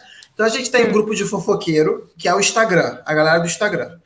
Esse uhum. público, que é onde eu tô, por exemplo, a gente é mais fácil de perdoar e esquecer, porque é muita coisa acontecendo o tempo todo. Entendeu? Então, daqui a uhum. dois meses, eu tô querendo saber da família Pôncio. Eu não tô querendo saber da Carol Conká. Entendeu? Uhum. Tipo, tá. mês que vem tem No Limite. Eu tô, eu tô focado no Limite. Depois tem Power uhum. Couple. Depois tem a Fazenda. Entendeu? Depois tem a galera que tá aglomerando no final do ano, quero cancelar. Então é muito rápido. Então, assim, esse público é o público que perdoou o Lipe, por exemplo, que, que cancelou o Lipe no De Férias com o Ex e perdoou ele na Fazenda, porque é muito rápido, é muito cíclico. Aí você tem a galera do Twitter. A galera do Twitter, ela é um pouco mais, você não tem muitas camadas. Se você é ruim, você é ruim para sempre. Se você é bom, você é endeusado. É o pessoal entendeu? do cancelamento. É, é, então assim, é, é, uma, é uma vibe do tipo, a Juliette é intocável e a Carol é. Conká é um monstro. É, e você tem a galera do Facebook, que é o que a gente chama antigo sofá, que é a galera mais velha, porque tá no Facebook, a galera mais velha que é uma galera que, na verdade, ela se pauta nas votações pelos valores. E esses valores mudam de acordo com as situações que acontecem. Então, é, tem hora que elas, todo mundo é fora Rodolfo no Facebook, e de repente, quando a situação você vê que fica com pena dele, essa galera, a galera que também fala, ah, mas também não dá para exagerar. Então, é, é muito complicado tentar ver uma, uma, parte ética em todos. Eu acho que a gente tem que entender. O Instagram não entende como um jogo Big Brother, ele não vê essa mediação do Thiago Leifert, ele simplesmente esquece o que aconteceu. O Twitter aceita mais como um jogo, mas ele também é mais crítico quanto a isso. E o Facebook só tá vendo TV entendeu? Então, então eu, acho, acho que é meio médio, na verdade. Eu sabe? acho que a gente ainda tem essa questão do tipo, acrescentando uma parcela desse público, você só jogou isso para a rede social. Em tese, quando a gente entende a narrativa do Big Brother como uma narrativa que começa na televisão e se expande para a rede social paralelamente, não estou dizendo que simultaneamente, não estou dizendo que ela é. É, porque você só vota na internet hoje em dia, não tem nem sim, votação sim. celular. Não, tudo bem, não tem mais pelo telefone, mas assim, existem pessoas que vão se pautar só pra, pela edição do programa da TV e que de fato vão consumir sim. uma coisa ou outra na internet. Então, assim, por exemplo, uma entrevista que eu, que eu ouvi com o Nego Di na rádio, por exemplo, longe de mim querer limpar a barra do Nego Di, mas ele falando, pô, quando você via Juliette, Gil, era a musiquinha meio circo, entendeu? E aí aparecia Carol Conká, Nego Di, ficava aquele tan, tan, Projota. Então, assim, você tem uma Sim, mas isso tá nos três públicos. Tipo, eu Sim, sou do Instagram, claro. mas eu vejo pay-per-view, mas nem todo mundo que é da vibe do Instagram vê pay-per-view de fato, entendeu? Às vezes a pessoa só vê o corte que apareceu no Instagram ou no Twitter, mas não, ela não, ela não teve, a, ela não viu aquilo e tomou a, a, a percepção perfeito, dela, sabe? Perfeito, perfeito. Mas eu acho que também você está eliminando as pessoas que de fato acompanham majoritariamente o Big Brother pela televisão aberta. Que, mas é tipo, é porque elas estão nos três é, é, isso que você não, não tá pegando. Não necessariamente, Vitor Hugo, não necessariamente. Você tem só o então ela não vota. da TV. Ela não então, vota. Calma, aí, mas isso? tem muita não. gente que vota. Tem muita, tem muita gente, gente, que vota, principalmente mais já, velha. E você já... Então ela tá no Facebook, gente. Ela não, amiga, mas, amiga. Não necessariamente. Amigo, você já se elimina quando você fala que você tá nos três. Assim, o seu juízo não, de valor. Nos três, tá eu tô no Instagram. Eu falei, eu tô, tô no Instagram. Instagram. E no pay per view. É, não, mas eu tô no Instagram, vendo... eu sou o público do Instagram, entendeu? Eu, eu vejo o pay-per-view porque eu vejo pay-per-view, mas o, o nível de, de, de, tipo de interação de pessoa que eu sou com aquele material é igual a galera do Instagram. No, no mês que vem eu tô interessado em outra coisa. Por isso que eu perdoo a Carol Conká com facilidade, entendeu? Por isso que eu consigo perdoar o Arthur, entre nós cinco aqui, com muita mais facilidade. Porque para mim esse negócio da Carla tá muito lá atrás, entendeu? Tipo, já esqueci para mim, tipo, não importa para mim, entendeu? Isso, isso é, é um nicho, entendeu? O, o que eu quis dizer é que, tipo, essa galera que vocês falam que estão pautadas na TV aberta e etc., elas, majoritariamente, elas são a galera do Facebook, que era o que a gente sempre chamou, ah, há 10 anos atrás, de quer... sofá, entendeu? Só que hoje em dia, essa galera, se você tá olhar o Facebook... Não, gente, pessoas, vão nas páginas, vocês têm que ir nas páginas. Vocês forem nas páginas do Facebook, Sim. vocês vão ver senhoras de 50, 60 anos, homens de 60 anos comentando o Big Brother. Essa galera era a galera que só vê TV, eles não estão vendo pay-per-view. Mas eles estão hum. ali, eles, eles, existem, entendeu? A galera que só liga a TV, só vê a TV e não tem nenhuma interação nessa nas redes sociais, hoje, 2021, ela também não vota, entendeu? Ela não vai perder tempo entrando no site para votar. Então, ela, ela, ela pode ser um espectador, mas ela não está interagindo com a obra. É isso que eu quis dizer, entendeu? Ela só tá vendo e tem uma opinião, mas ela não cancelou a Carol Conká, ela não votou para eliminar a Carol Conká, sabe? A gente entrou lá para eliminar a Carol Conká. Eu não. Tipo eu não voto em ninguém. É, não, tipo, eu não, eu, não, tenho saco nem disposição para isso. Até por causa disso, assim, tipo, eu entendo que aqueles seres humanos estão ali como pessoas, assim. É, é, é a própria ideia de votar neles para entrar, para sair, para para mim já, já é incômoda. Mas assim, é, por mais que assim é, é, eu seja muito severa nos meus julgamentos daquele momento, mas assim eu sei que são julgamentos do momento e da atitude que aquela pessoa está tomando naquele momento e que eu acho abominável naquele momento. E sim, eu acho que nesse ponto o Negodi tá certo, de tipo, é, de fato, a, o tipo de montagem que rolou foi esse, mas assim, esse tipo de montagem também só começou a rolar depois que começou muita pressão sim. no Twitter sobre, porque até então eles eram os heróis da casa. Ele era Black Panther. Ele era o cara que fez o, o grupo inteiro de o primeiro grupo só de negros no, no, no VIP. Então, assim, e, tipo assim, a, é, eu, inclusive eu me senti muito ofendida, e olha, é assim, né, eu não tenho por que me sentir ofendida, mas eu me senti muito ofendida quando associaram Wakanda a Nego Di, que é um cara misógino, homofóbico, que fala um monte de merda há anos em Porto Alegre, lá no nichinho dele, e que estava se apropriando de umas pautas que não eram dele para fazer bonito no, no, no, Big Brother, entendeu? É, era o tipo de o cara que eu falava assim. Exclusivamente teu. É, Ambeó exclusivamente Citando dele. Nossa Lumena. Citando nossa Lumena, que inclusive, gente, é, é, rolou inclusive um acolhimento do Nego de dentro da casa que eu fiquei muito. Foi, foi um momento que eu falei assim, gente, a galera que defende certas pautas não deveria estar conversando, não deveria estar amiguinha assim desse cara. Porque... Era o cara que falava de botar a flauta para fora e tocar a flauta se dormisse do lado da que era filha dele, que era a VTube. Esse tipo de coisa, a pessoa que só vê a TV nem sabe que isso aconteceu. Nem sabe entendeu? que isso aconteceu. Então, tipo, ele foi cancelado porque ele foi cancelado mesmo, gente. Ele foi cancelado nas três instâncias. Não, não tem nenhum hum, tipo de público que defendeu ele, né? sabe?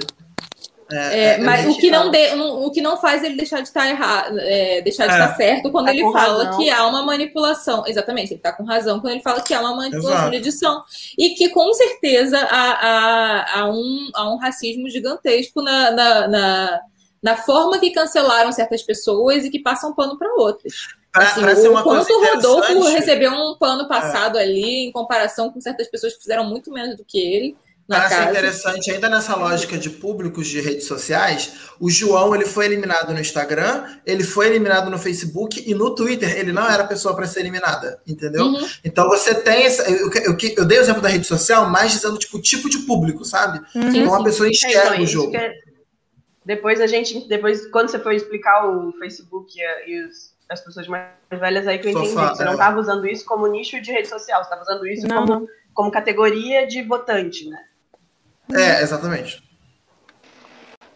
É, finalmente, tem, assim, finalmente, porque eu estou pulando muita coisa, porque a gente já falou muito sobre essa área específica, mas entra, vamos entrar em ética. Eu não sei se alguém tem mais alguma questão que queira falar muito sobre ética com participantes, especificamente. Mai, tem alguma coisa para pôr para fora? Tem muita coisa pra... Não, é, eu acho que talvez seja mais discutir mais do mesmo, porque é, é isso, eu acho que assim, é, como, como a gente está tratando de uma coisa que é extremamente psicológica, sabe? Tipo, desde o início, desde o. Eu vou mandar meu vídeo para poder, e eu tenho que, sabe, tipo, você tá, você tá tratando do psicológico, sabe? Você tá, você tá falando de pessoas, você não tá falando de personagens que você vai deixar esse personagem em algum momento, sabe? Mesmo que você esteja performando.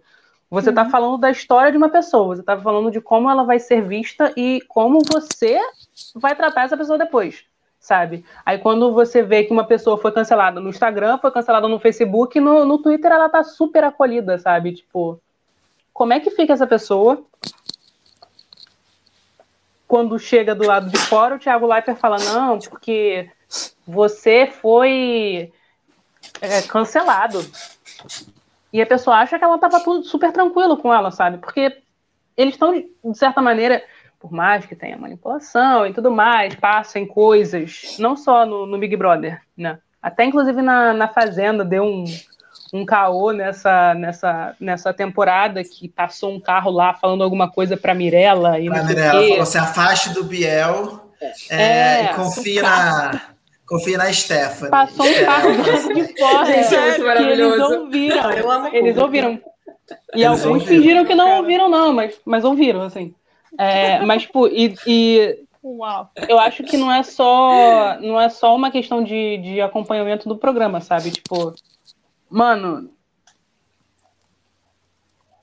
eu vou usar uma palavra que eu não gosto porque eu acho que é meio depreciativa para a situação, mas eu não consigo pensar em outra melhor. Mas tipo, por que que você se sujeita a isso se você tem noção de que você o acompanhamento para isso é muito difícil, sabe? Conta aí, aí que eu, eu, quero pegar o, é. eu quero pegar ei, o, ei, a, a, conversa do o trilho. Posso pegar o trilho?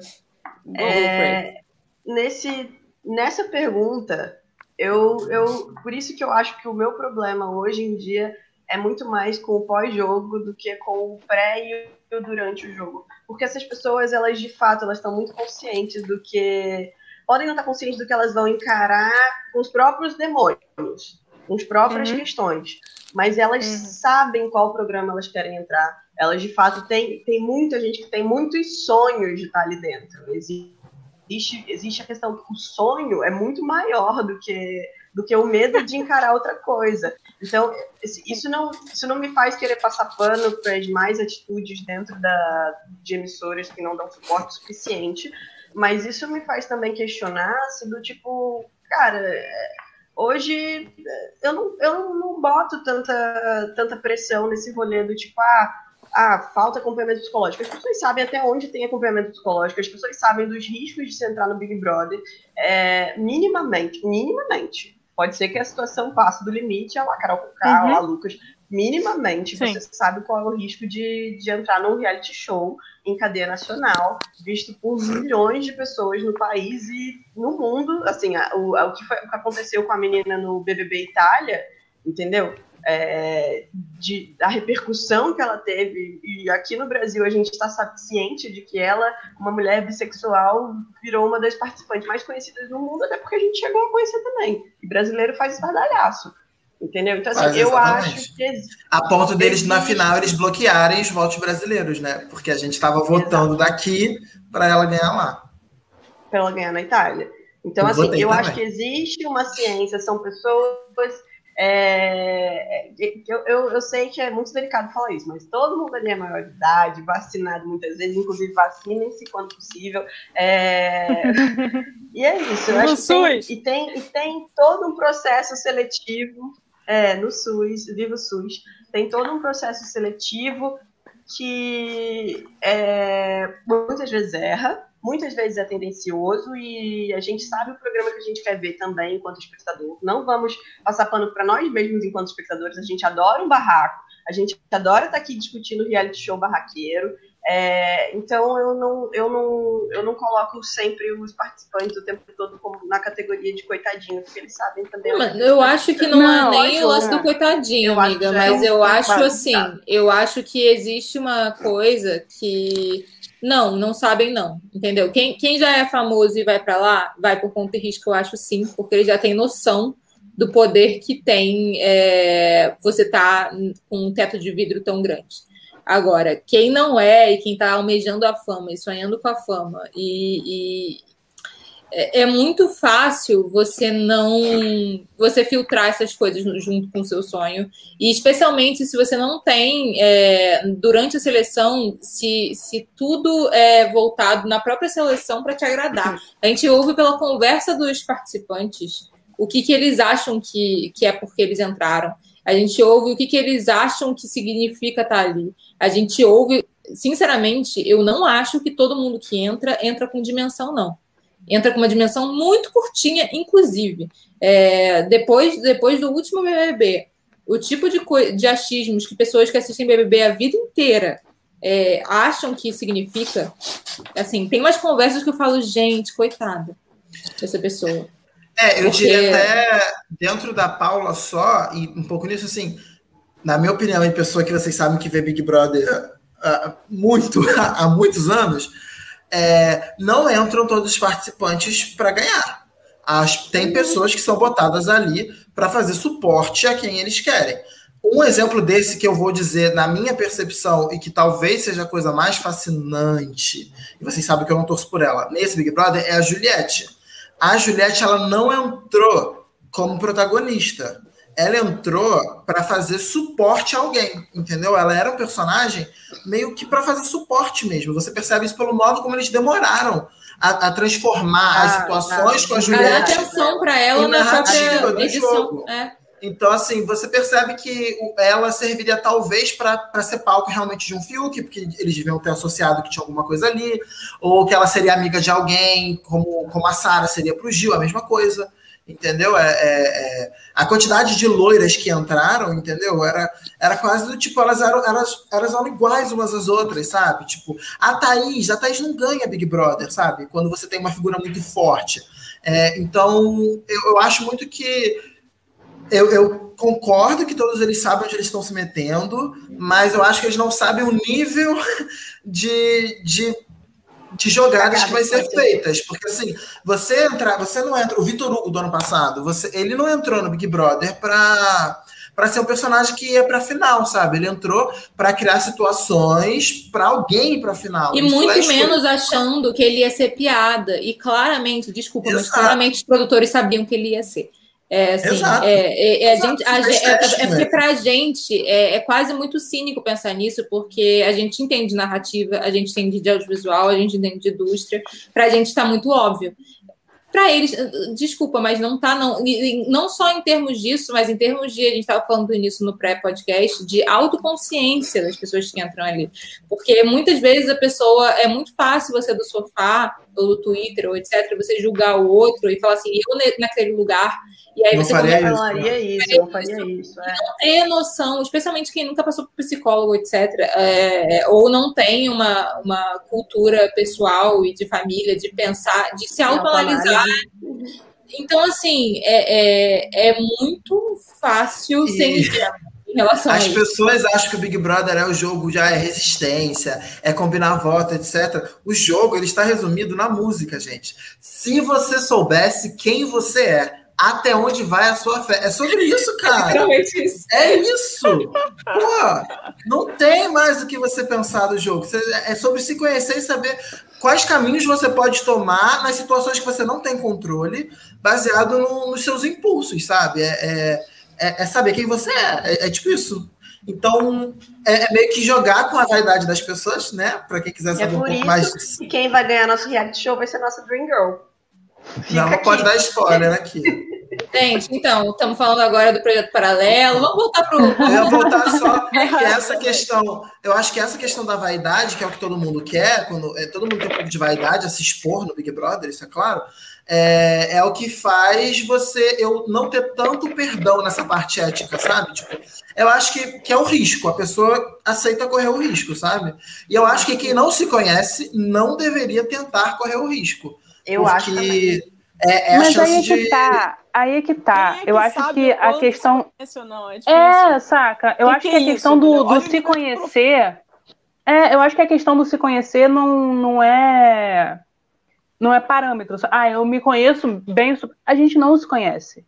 Porque a gente não, nunca então, viveu essa situação. Quando... A gente nunca ficou três meses com pessoas que a gente não conhece. Claro, essa não, pessoa que a gente sim. vai ser lá, mesmo que a gente seja extremamente verdadeiro, extremamente fiel àquilo que a gente acredita que a gente é, a gente não vai ser em lugar nenhum. Mas não é, não é sobre ser verdadeira, acho... é sobre você saber o, o quão filha da puta você é também, sabe? Mas não é, mas não, é, não é nem só sobre isso. Eu acho que em você relação... sabe que você é manipulador igual a Vi é, se você já sabe que você tem isso mas olha só, não, mas você além controlar isso.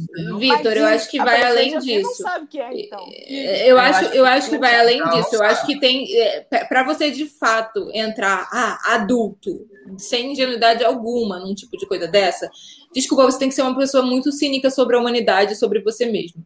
No sentido assim, de saber que todo mundo é hipócrita, saber que todo mundo é conveniente, saber que todo mundo é, mente, que todo mundo faz fofoca, que todo mundo. Inclusive você e todo mundo tá ali. Se você, se você for cínico nesse lugar, você tá de fato entrando com os dois pés, sabendo muito bem, etc. Se não, amigo, é tipo torcer para dar certo. Entendeu? Mas é, é, é, não sei, a minha visão é que, tipo assim, a minha visão é talvez cínica, como você falou, exatamente É, essa. Todo mundo cínica, é isso. talvez por isso, Tipo, é. Todo mundo é isso. Cara, só que você tem um momento onde eu posso ser falso e tem um momento onde eu não posso ser falso. Mas quando Tem eu falo momento- todo mundo é, é sobre isso. É, é sobre. é, tipo, a vida não é. A vida é, é complexa nesse nível. Todo mundo em algum momento tem que mentir, todo mundo em algum momento vai ser Exato. falso, todo mundo em algum momento vai ser hipócrita. É nesse sentido, é nesse É lugar. você saber fazer, mas o, o negócio é você saber fazer a escolha, porque se você sabe que você age por conveniência em alguns momentos da sua vida, você sabe que você tem que pensar muito, porque você não vai poder fazer isso sempre. Você vai ter, você vai ter que esperar uma situação onde aquilo seja visto de uma maneira que seja aceita, como as casos da Mas- Juliette, entendeu? Mas então, mas, Mas- eu acho que existe um nível além disso, que é o lance assim, você tá. É porque a gente tá usando muito Big Brother de modelo, mas. mas porque existem reality Pra shows em que caso, assim, a pessoa vive, aí depois a produção fala assim, repete isso que você acabou de fazer, o que é outra questão Ah, ética tá, aí, também. aí E concordo, aí, é aí é outro rolê. É, mas você assim, é, ou então, ou então o de férias com ex que, mano, você tem que entrar naquilo sabendo que Que é o que é. o é por que, que você exagerado. tá entrando ali. É Exatamente. exagero, exato. É, é, você tem que saber qual é o tipo de programa que você está entrando. Agora, é, num, num jogo de game de três meses, que você de convivência, em que você, desculpa, você sabe que tem câmeras filmando, mas não tem como em três meses você o tempo todo estar consciente, lembrar o tempo todo que tem câmeras filmando. Chega um momento que você só vive. É, não digo o tempo todo, mas você vai esquecer, você vai esquecer. Você não Sim, vai ter como se vai. policiar o tempo todo, você não vai ter como pensar o tempo todo de tipo calcular o tempo todo, ser Mas não maniqueísta o tempo todo. Não é calcular, é, é- isso é o que a gente faz na vida. Você não, você às vezes quer mandar o seu chefe tomar no cu, mas você não manda, entendeu? É, Mas é às vezes isso. você não manda o entendeu? seu chefe, mas você desconta no teu amigo. Isso não Você tem reality onde, show, você tem para onde vai, dar não o vai, não vai, É. não vai ser diferente, É. não vai ser diferente, porque se eu, se eu se eu xingar um amigo ou se eu xingar o outro, eu vou ser vista da mesma maneira, porque eles são meus amigos. Seria Não, não é visto da mesma maneira. Você não é visto Cara, da mesma é maneira no Big Brother. tem- O, não, o Big Brother não, ele não, ele não. O, o- a questão do Big Brother, mas é a minha opinião, é que você não é julgado pela atitude que você toma. Tanto que existe hipocrisia. As pessoas, as pessoas são canceladas e descanceladas pela mesma atitude. Uhum. É, é a circunstância em que você toma a atitude.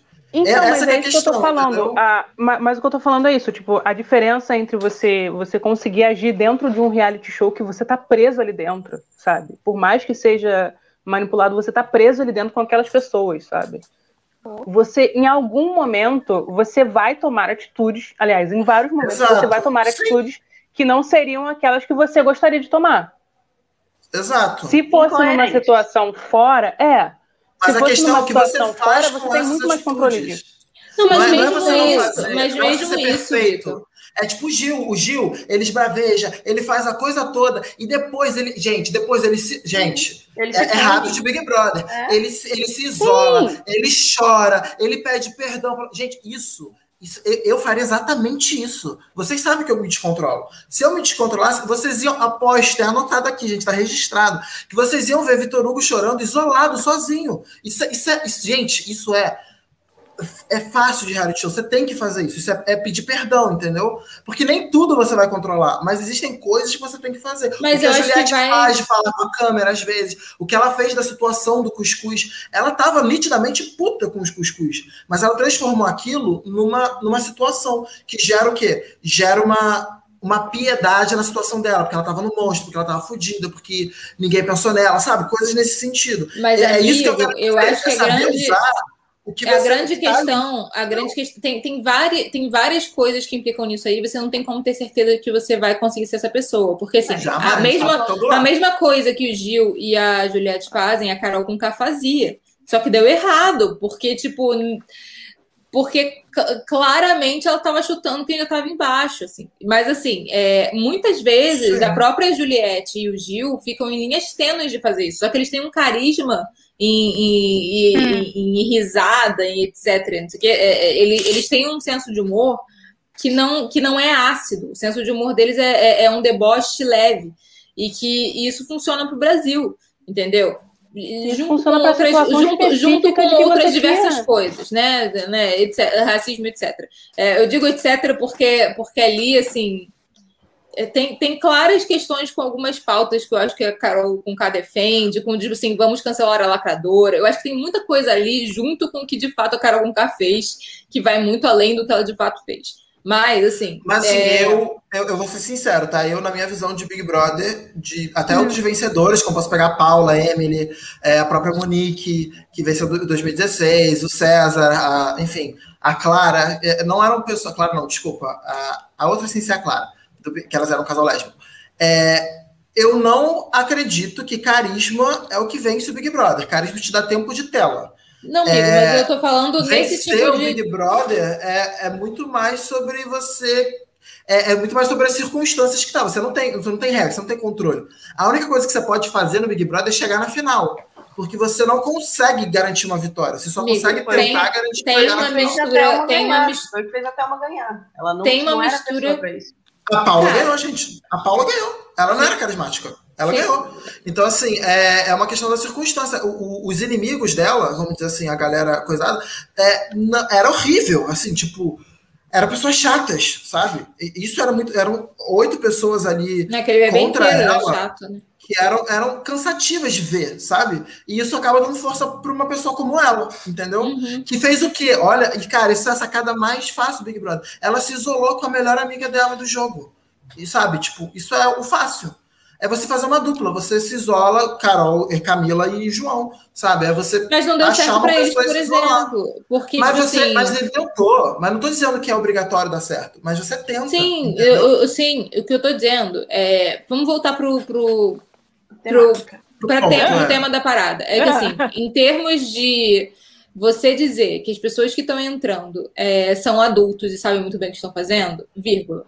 Eu acho, eu acho muito, eu acho assim, inclusive você que é. quer entrar. Desculpa aí. É porque eu acho que somos públicos uma diferentes. Coisa... Eu sou Instagram, você é Twitter, é diferente. Eu não sou eu Twitter, vou... eu nem tenho Twitter. Eu, vou... não, eu, eu, eu consumo no Instagram. No estilo, tipo de público. Tipo, eu, eu vou me auto-perdoar, entendeu? Tipo, eu, eu não tenho problema de falar, de, tipo, eu vou ser cancelado. Eu sei que eu vou, tipo, é isso que eu quero dizer, tipo, Depende não, é diferente, do que você seja cancelado, amigo. Eu acho que é, é, tudo isso, vírgula, depende. Se for uma coisa que de fato te machuca, é, e te cancelarem, você vai sofrer é, pra cacete. Desculpa. Eu não acho, eu não acho. É isso, entendeu? Não, eu não concordo. Tipo, eu não Ó, vejo dessa vamos, forma. Vamos, vamos cancelar. vamos chegar, é. Vamos cancelar esse chaco. Eu quero é. só fazer um adendo que em algum momento, quando esse chaco breja estiver muito grande, a gente vai arranjar alguém dessa produção, desse, desse psicólogo de Big Brother, para vir aqui para falar o quanto que essas pessoas estão cientes de quando elas entram. Porque é eu também não quero, eu não quero também dizer que todo mundo estava ciente sem estar ciente e vice-versa. Então, hoje Sim, o, o, que, o que, o que a gente está falando tem muito a ver, o que eu pelo menos estou falando, tem muito a ver com os depoimentos que essa autora recolheu de pessoas que participaram do Big Brother no mundo todo e do que eu vejo os participantes falando na casa sobre Depois. o que, que eles acham que aquela coisa é enquanto eles estão conversando super naturalmente sobre a seletiva. Entendeu? É, então, é, é, é um achismo? É um achismo, mas é um achismo não, nosso também é. Eu acho que né? É... Partes, né? A gente vive de achismo, gente. Não tem como a gente. vive de achismos. É. Esse podcast é achismos. É inclusive, esse, não, esse, esse episódio, inclusive, foi tipo um. um, um não um sei se vocês vão conseguir entender. Foi um grande, eu acho, bate-boca. Um brainstorm. Ah, foi o grande. próprio reality show. É, mas. Não, mas no sentido, eu acho que é sempre no sentido produtivo, esses nossos bate-bocas, porque é, nunca é no sentido de de fato brigar com outros, são argumentações e tentar encontrar alguma algum tipo de resposta achismo mística sobre as coisas. Minimamente é. para chegar ao ponto de que a gente concorda em discordar. Exatamente.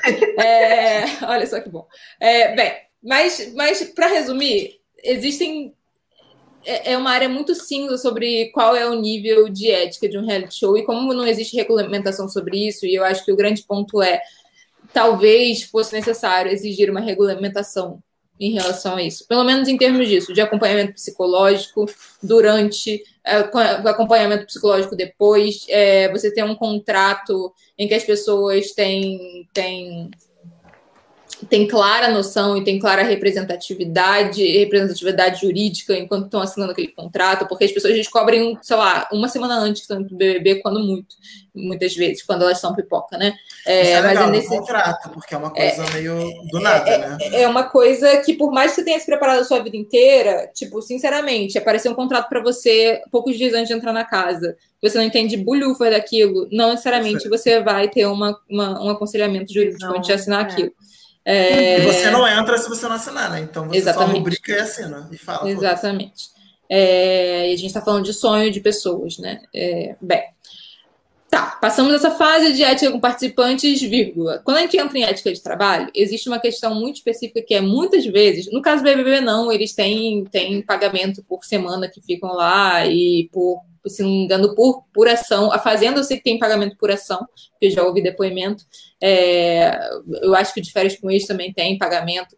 Mas tem muito reality que nem pagamento tem, que, tipo assim, literalmente as pessoas são. é, é, existe uma, uma, uma, uma visão de quem está produzindo aquilo de que tipo, as pessoas estão sendo remuneradas pela exposição. E se, e se as pessoas não contestam isso, de fato é, e é isso aí. É, mas. Além disso, muitas vezes as próprias pessoas envolvidas não são muito bem remuneradas e às vezes não são nem creditadas como deveriam ser, né? É, uma coisa que ela coloca é que o boom dos reality shows é, ali no- nos anos 90 tem muito a ver uma greve de roteiristas em Hollywood, porque é, era muito caro para as TVs conseguirem conseguirem produzir a quantidade de conteúdo que elas precisavam botar na grade. E aí, quando os reality shows apareceram, tinha um, inclusive, a gente falou no, no primeiro episódio sobre os realities que eram meio sobre desastres, etc. Tinha um reality que funcionou muito nessa época, que era o tal do COPS, que eles basicamente seguiam policiais agindo, então não pagavam essas pessoas. Polícia É, 24 horas. Polícia A 24 câmera, horas, exatamente. É aquela câmera levezinha que você só vai seguindo a pessoa. é, não tem roteirista, tem um produtor que depois vai lá editar no final aquilo ali e ver o que fica legal. Isso virou um modelo de produção. Bem em É, conta, né? Bem em conta, assim, a maioria dos reality shows não tem roteirista. É, e quando tem, eles não são creditados como tais, não são pagos como tais. Até hoje. Até hoje. A, a- a outra grande greve que teve, né, dos roteiristas recente em Hollywood, Uhum. também isso entrou em pauta e deram de ombros, e é isso aí, e segue-se assim. Seguiram cagando. Uma É. pergunta, não sei se no livro de Titia Ruth tem, tem essa resposta, mas, por exemplo, qual seria o papel de um roteirista num reality show, por exemplo, sei lá, o Masterchef? Seria, de fato, fazer o, o roteiro para edição montar? É Sim. isso? Sim. E, E até, geralmente- e até na seleção de participantes, você tem uma ideia de personagem, o que é muito dado aos produtores, é, porque basicamente É, os produtores não. assumem tudo isso. É, Um showrunner. que- né? É, como- falar, são tipo showrunners, né? Mas nem são, amiga, porque o showrunner, na verdade, não assume tudo isso. Um showrunner numa série de TV é, é, é tipo, é quase como uma gestão daquilo tudo. Sem, tem uma galera que escreve, de Sem fato. meter a né? mão na massa, é, sem meter a mão Exatamente. Mete muita mão na massa em várias coisas, mas assim, é, de fato é um papel aqui, assim, sabe? Que você é pago de acordo com aquilo, né? É, então, existe essa questão. É, e, e, e o que rola muito é que, como você não tem roteiristas também, volta aquela questão ética e noção de realidade, se não, tá, não tem gente. Não tem roteiro, né? Ah, reality não tem roteiro Entendi. né? Não tem É uma, é uma outra, não tem uma, é, então, Não tem roteirista. mas, mas não então, ter roteirista acreditado, mas enfim. É. é, É, mas acho que o, o- o incrível da, da- do reality show é a montagem, cara. E aí eu não sei se eles estão de fato sempre acompanhados por roteiristas ou não, não tenho essa, essa ciência, inclusive. na maioria E, não. É, eu imaginei que fosse, inclusive, o, o papel do. É como se fosse o editor-chefe do jornal, entendeu? O editor-chefe do Hum. jornal é o produtor, Exato. é. que vai de fato guiar É. o que ele quer da narrativa. É, E- eu acho que a grande questão que ela aponta é que não, como não tem regulamentação em volta disso, é, o, o nível de trampo, é, o quanto a pessoa é remunerada, o quanto a pessoa é reconhecida em relação àquilo, e no final também essa questão de tipo, se você não está dizendo que a coisa é roteirizada, É porque ela é real. É real. Eu lembro Real, sempre do, do- daquele filme dos Jogos Vorazes, sabe? Eu adoro, enfim, o papel do, do Seneca É, uhum. é o roteirista barra montador, barra produtor, showrunner da porra toda. É isso. É, é assim, em, em alguns. É, mas assim, isso é muito claro, é muito nítido, sei lá. Big Brother tem o Boninho, a Fazenda tem o Carelli, né? Figura, é, assim, tem figuras específicas, mas assim, não é o caso na maioria dos realities, entendeu? Uhum, tipo. Entendi. Então, essa é uma questão trabalhista mesmo. Assim. É, e, e, e, e, mesmo assim, inclusive, é, vou ter que arranjar outro saideira, mas uhum. eu acho até que você já aconselhou isso em algum momento aqui na, na, na no Chá com Breja, Bia, mas tem uma, tem uma série ficcional chamada Unreal, que fala muito sobre isso, que é basicamente os bastidores de um reality do tipo The Bachelor, assim, né?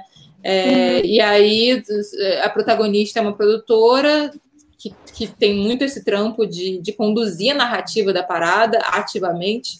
E, tem, e ela tem uma, uma produtora mentora lá também, que tem essa. Então, mostra muito. É claro que aquilo de uma forma extremamente melodramática, ficcionalizada, etc. Mas, assim, é, é muito parecido com a realidade de muitos programas de TV, entendeu? De muitos realities. Então, acho que vale bastante a pena. É, outras coisas. É,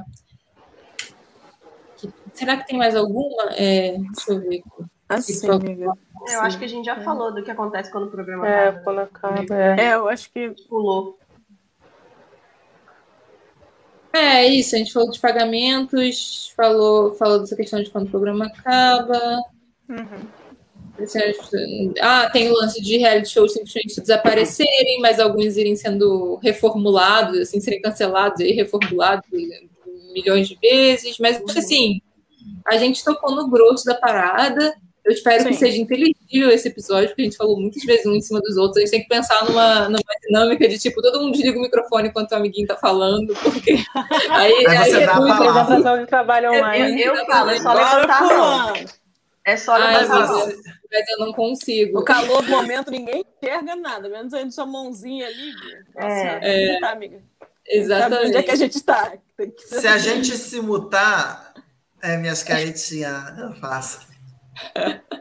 Mas é que se a gente. É que eu tô pensando sozinho. Se a gente se mutar, eu acho que você consegue dar, tipo, desmutar a gente, não é? Consigo, mas eu acho que nem isso, assim, eu acho que é uma coisa de percepção do todo. Tipo, tem alguém falando, se a gente se muta e, e vai falar, eu acho que demora. A gente pensa duas vezes antes de interromper o coleguinha para botar uma opinião em cima, entendeu? E aí bota quando de fato o coleguinha acabou de falar, sabe assim, esse tipo de coisa. Mas a gente vai aprendendo, galera. Estamos aprendendo. aprendendo. É uma, a primeira vez que tivemos cinco pessoas na live, embora a Mayara quase Ai, ai. Mas é isso, né? Vamos para a saideira, galera. Alguém tem mais alguma coisa para pontuar? Maiara, especialmente, tem alguma coisa a pontuar? Achei ótimo. Dá isso para todo mundo, vai. Eu vim só para avaliar vocês. É. Ah, tá. Então vamos para a saideira.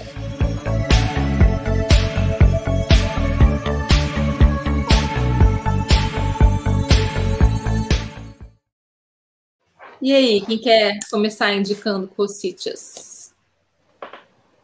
Dora, quer começar? É que geralmente vocês convidados. Bom, é, eu, eu, eu, não tenho absolutamente nada desse tipo para indicar ninguém.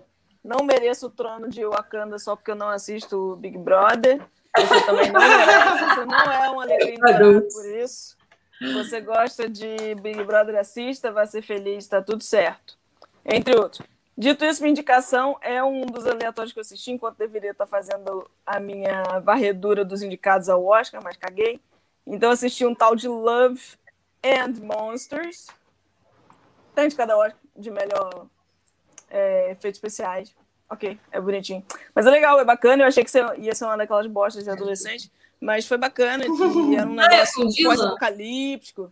Era um garoto que eu já vi uma bosta de adolescente. É o Dylan do é Maze Runner. O Maze Runner. O Maze Runner eu nem tá na minha lista. Mas o Lana é, é, é, bacana.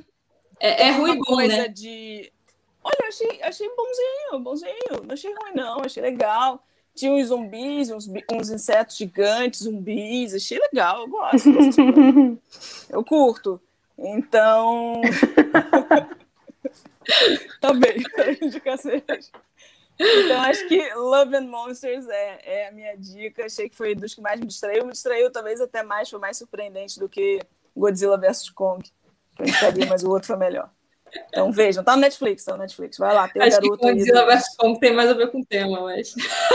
Ah, eu quero ver Godzilla vs Kong. Ai, vai lá, Vitor Hugo, qual é a sua saideira?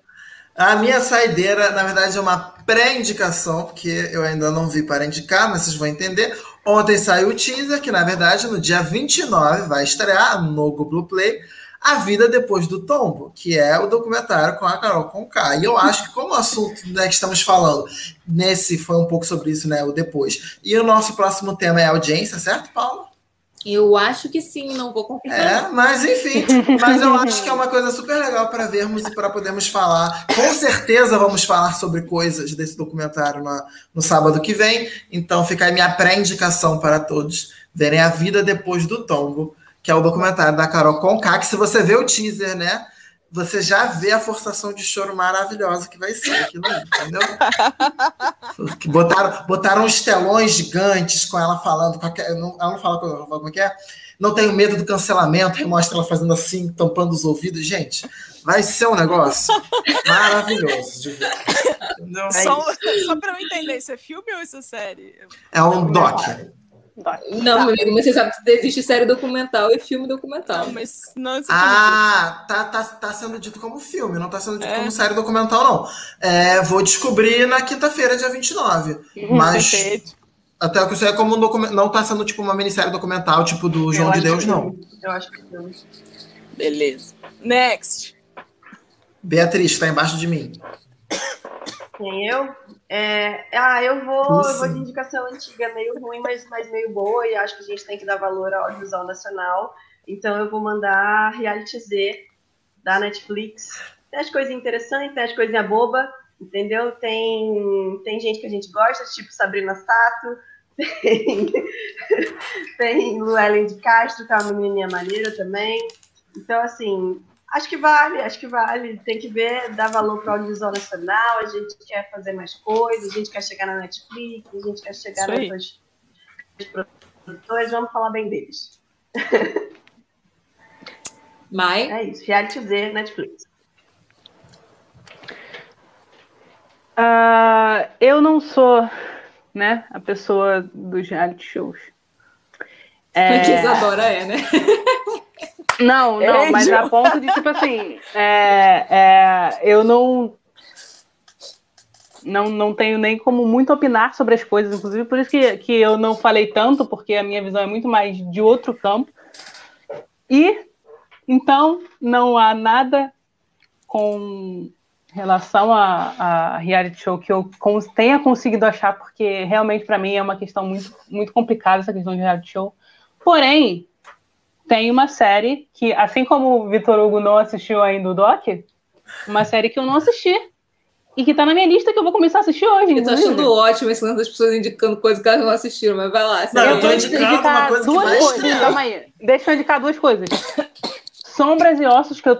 Sombra e Ossos, que eu ouvi, ouvi falar muito bem e que comecei a assistir hoje. E eu preciso falar que o meu coração de Potterhead tá sofrido ainda, porque a moça Narcisa morreu. Então, gente, vamos Ah, assistir. Foi. É, vamos assistir Peaky Isso. Blinders de novo, porque ela estava Isso. sensacional. Fantástica. E Peaky É, e- Blinders eu posso, eu posso falar aqui, porque eu- é, já tá no meu, no meu campo de amor. Não, e, e Peaky. Blinders a gente não precisa não dar dinheiro pra autora, né? Não tem nada. não tem nada nesse sentido. É... The Shade. Olha o veneno! The Shade. É... Muito Bem, bom, É, tem a vida de. Potterheads aqui nessa página, né? é, eu sou, inclusive, né? Infelizmente, hoje em São dia. homens. É... Ah, eu Bem. passo pano, gente. Eu dou dinheiro pra ela o tempo todo. Ela lançou um livro novo, eu tô comprando, gente. Sou desses. É... A última vez que eu fiz isso foi em 2014, graças a Deus. Não, lançou um box de capa nova, eu tô comprando já. Graças Sou ao essa Twitter, pessoa. que eu sei. Bem, mi- Vai, minha Paulina. saideira de hoje, já que Fala. ninguém quer me deixar falar, minha saideira de hoje. Minha saideira de hoje, eu vou seguir no mood UOL, que eu fiz na semana passada. E hoje o, a minha dica da UOL é BBB Casos de Polícia, uma série documental sobre tudo que deu merda no BBB até hoje. É, deu merda nesse nível. É, e aí é isso. É, vão lá. Vejam Unreal também, mas eu não vou dar de saída dele porque já falei. Eu acho que Bia já deu de dica em outro episódio. Em outro episódio. Você deu, Acho que a amiga? gente Ou eu tô viajando? bastidores. A É, gente acho falou que isso será? bastidores. Aí foi, Bem. porque eu lembro que eu não vi. Então, Bem, vamos, mas assim, como esse episódio, esse episódio, esse, esse podcast será grande um dia, é, pessoas aleatórias vão chegarem, episódios aleatórios, e pode ser que, bem, assistam Unreal. É, tem no Globoplay atualmente. E é isso aí, meu povo. É, ficamos por aqui. Alguém tem algo a acrescentar? A Globoplay tem que patrocinar a gente. A gente indica Ah, muita amigo, coisa tudo que eu quero é um patrocínio, porque eu só falo nome de marca sem ganhar nada. É, McDonald's, manda Mac. Eu não sei se tem. É, McDonald's.